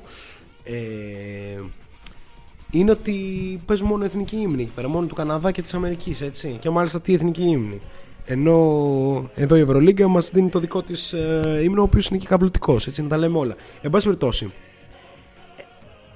ε, το παίρνουμε από εκεί που είχαμε αφήσει την προηγούμενη εβδομάδα και ποιο είναι; Ο Wade Baldwin ήταν με διαφορά ο πιο υποτιμημένος παίχτης στην Ευρώπη την περσινή σεζόν και φέτος το βλέπουμε αυτό μπροστά στα μάτια μας με τη μεταμόρφωσή του στα χέρια του coach Trinker για τον οποίο γράψαμε στο Super Basket ένα σχετικά αναλυτικό και πολύ αναλυτικό άρθρο έτσι ε, λίγο basic.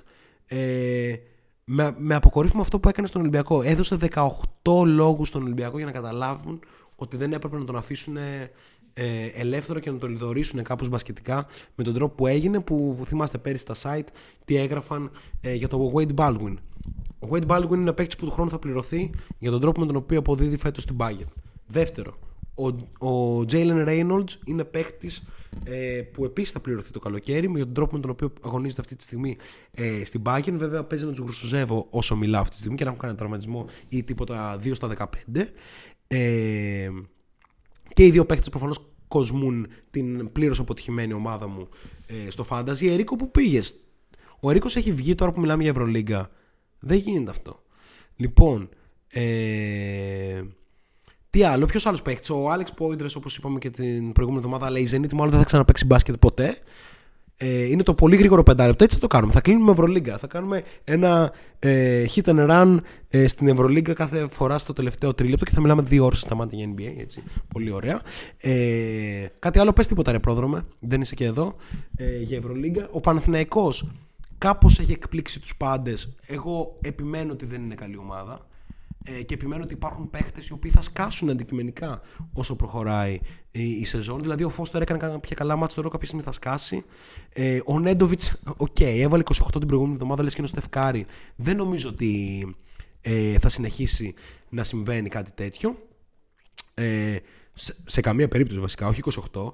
Ο Νέντοβιτς θα παίζει κοντά στους 10 πόντους πιστεύω. Ε, αν παίζει. Ε, ο Σάιξ δεν είναι παίχτης σε επίπεδο Ευρωλίγκας. Ο Μπέντιλ δεν είναι παίχτη σε επίπεδο Ευρωλίγκας. Οπότε ο Παναθηναϊκός κάπως αυτή τη στιγμή, μπράβο του, είναι ο κερδισμένος της συγκυρίας που θέλει ε, τι τις ομάδε Ευρωλίγκας να μην μπορούν να αποδώσουν καλά. Δεν είναι δηλαδή το ίδιο με την Ζαλγκύρης. Καλά, δεν πηγαίνουν και το ίδιο ούτως ή άλλως. Ε, και αυτά κάπως.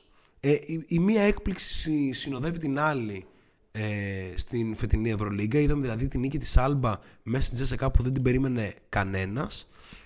Βγάλετε κόκκινα γυαλιά, λέει ο Μπρέσπριν Γιώργο. Ο Νέντοβιτς βρίσκει ρυθμό και Παπατζόν σηκώνει MVP του χρόνου πρώτη εδώ. Έχουν αρχίσει οι υπερβολές που σημαίνει ότι πρέπει να κλείσουμε ε, τη σημερινή μας εκπομπή. Ο, ο Νέντοβιτς πάντως, για να μην παρεξηγηθώ και κατηγορούμε για κόκκινα γυαλιά- γυαλιά τα οποία δεν φοράω παρότι εκτιμώ ότι ο Χάρισον ε, είναι ένας από τους καλύτερους παίκτες στην Ευρώπη και έτσι, όχι, εντάξει, υπερβολή. Λοιπόν, βρίσκω το τραγούδι που θα κλείσουμε γιατί ακολουθούν τα παιδιά και δεν πρέπει να τους κλέψουμε χρόνο. Ε, ναι, θα κάνω και μια σύνδεση. Θα βάλουμε hip hop για πρώτη φορά σήμερα. Δεν ξέρω τι μας έπιασε και ακούγαμε έτσι χαλαρά ροκάκια, αλλά δεν πειράζει, συμβαίνουν και αυτά. Ε, τι θέλω να πω όμως, ότι ο Νέντοβιτς είναι ένας πάρα πολύ καλός παίκτης. Απλά οι τραυματισμοί τον έχουν φέρει σε πολύ δύσκολο σημείο στην καριέρα του και γι' αυτό ήρθε άλλωστε να παίξει και στον Παναθηναϊκό με αυτό το συμβόλαιο και αυτούς τους όρους. Ωστόσο, ε, εκτιμώ ότι παιχνίδια σαν αυτό που έκανε είναι δείγμα της αξίας του, αλλά όχι ότι είναι αυτός ο παίκτη ο Νέντοβιτς. Έτσι. Και το βασικό που περιμένουμε από τον Νέντοβιτς είναι τουλάχιστον να μείνει ε, υγιής. Ο Παπαγιάννης έχει ένα πρόβλημα αντίληψης κατά τα άλλα και το κορμί του είναι βελτιωμένο φέτος. Ε, λοιπόν. Ε, και επίσης το match που έγινε την, τελευ- την προηγούμενη εβδομάδα στη νίκη του Παναθηναϊκού. Εντάξει, έκλεισε και λίγο τα μάτια ο Θεός, παιδιά. Λοιπόν, δεν θέλω να πω άλλες κακίες για τον Παναθηναϊκό. Δεν, θα, τα, θα, θα τα συζητήσουμε μια μέρα αναλυτικά. Βλέπω ότι ψηθήκατε λίγο για Ευρωλίγκα, αλλά ήταν το τελευταίο πεντάλεπτο. Λοιπόν, κλείνουμε με το τελευταίο τραγούδι. Ε, like, subscribe στο YouTube, like στο Facebook. Διαδώστε λίγο το shot clock να ανέβουμε. Πρέπει να ανέβουμε κι άλλο. Δεν είμαστε αρκετά ανεβασμένοι. Ε, ευχαριστούμε το Kikit που μας φιλοξενεί κάθε φορά. Ευχαριστούμε και ε, εσάς που μας ακούσατε για άλλη μια φορά. Και προφανώς το ανέβηκε στο Spotify, στείλτε το στους φίλους σας.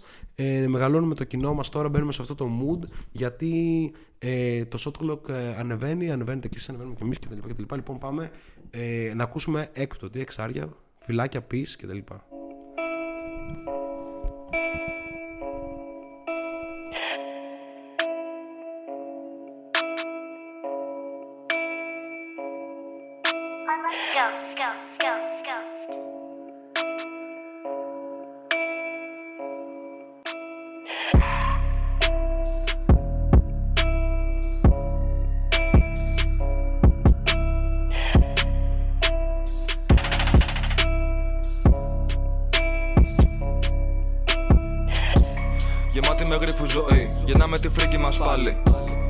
Όπου σε πάει κι αυτή, σε κάθε στροφή γονατίζω τον γκάζι. Παίξε μαζί μου να δεις που θα βγάλει το πάνε είναι αυτό. Έξω από την πόλη γυρνώ με σαράβαλο και προσεύχομαι να βρεθώ στον κρεμό. Έτοιμος να εκδεθώ στους δικούς μου. Ανοίγω παράθυρα, φεύγει ο νους μου. Εδώ δεν χωράνε κομμένα φτερά πεταμένα στη θέση του συνοδηγού μου. Άσε τη φήμη, τα μα για τα πάντα σε δεύτερα. Χάρος με κέρατα, σκέπασα μάτια με κέρματα. Πέρασα πύλε 9 και η δίψα δεν σβήνει με τίποτα. Κοίταξα μάτια θολά, τα ψέματα βγήκανε αληθινά. Κόκαλα σπάνε σαν γυάλινα, βάλε ποτό και τα λέμε μετά. Βουτιά στα παθιά, ένα κομμάτι στα δύο. Ένα για μένα, για σένα ένα δύο. Βγάλε φωνή αν μπορείς με τα χέρια γύρω από το λαιμό σου, εξοκόβει το κρύο. Εξαλφαρό, το φωνικό μου κουπλέ μπήκε μες στο χώρο. Στρίψε ένα ρο. Στρίψε το ρο. Κλείψε την κόλλα, άναψε γύρνα από εδώ. Ζωή με γρήφου γεμάτη. Η φρίκη μου έμεινα μανάτη. Καλύτερα το όνομα παρά το μάτι. Νικήτας νεοφύτος, φίλια για αγάπη. Yo, yo, yo, yo.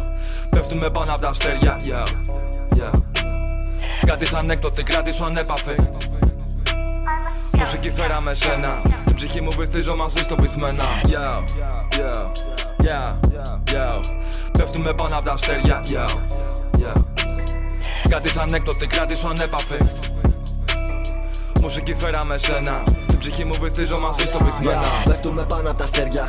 Το γράφω με βρώμικα χέρια. Σκληρά μουσικά τα λαβέρια. Δεν νιώθετε βλάκες γιατί είστε ποζέρια στην πλάτη μαχαίρια. Δεν κοίταξα πίσω ποτέ, είναι άρρωστο είπα.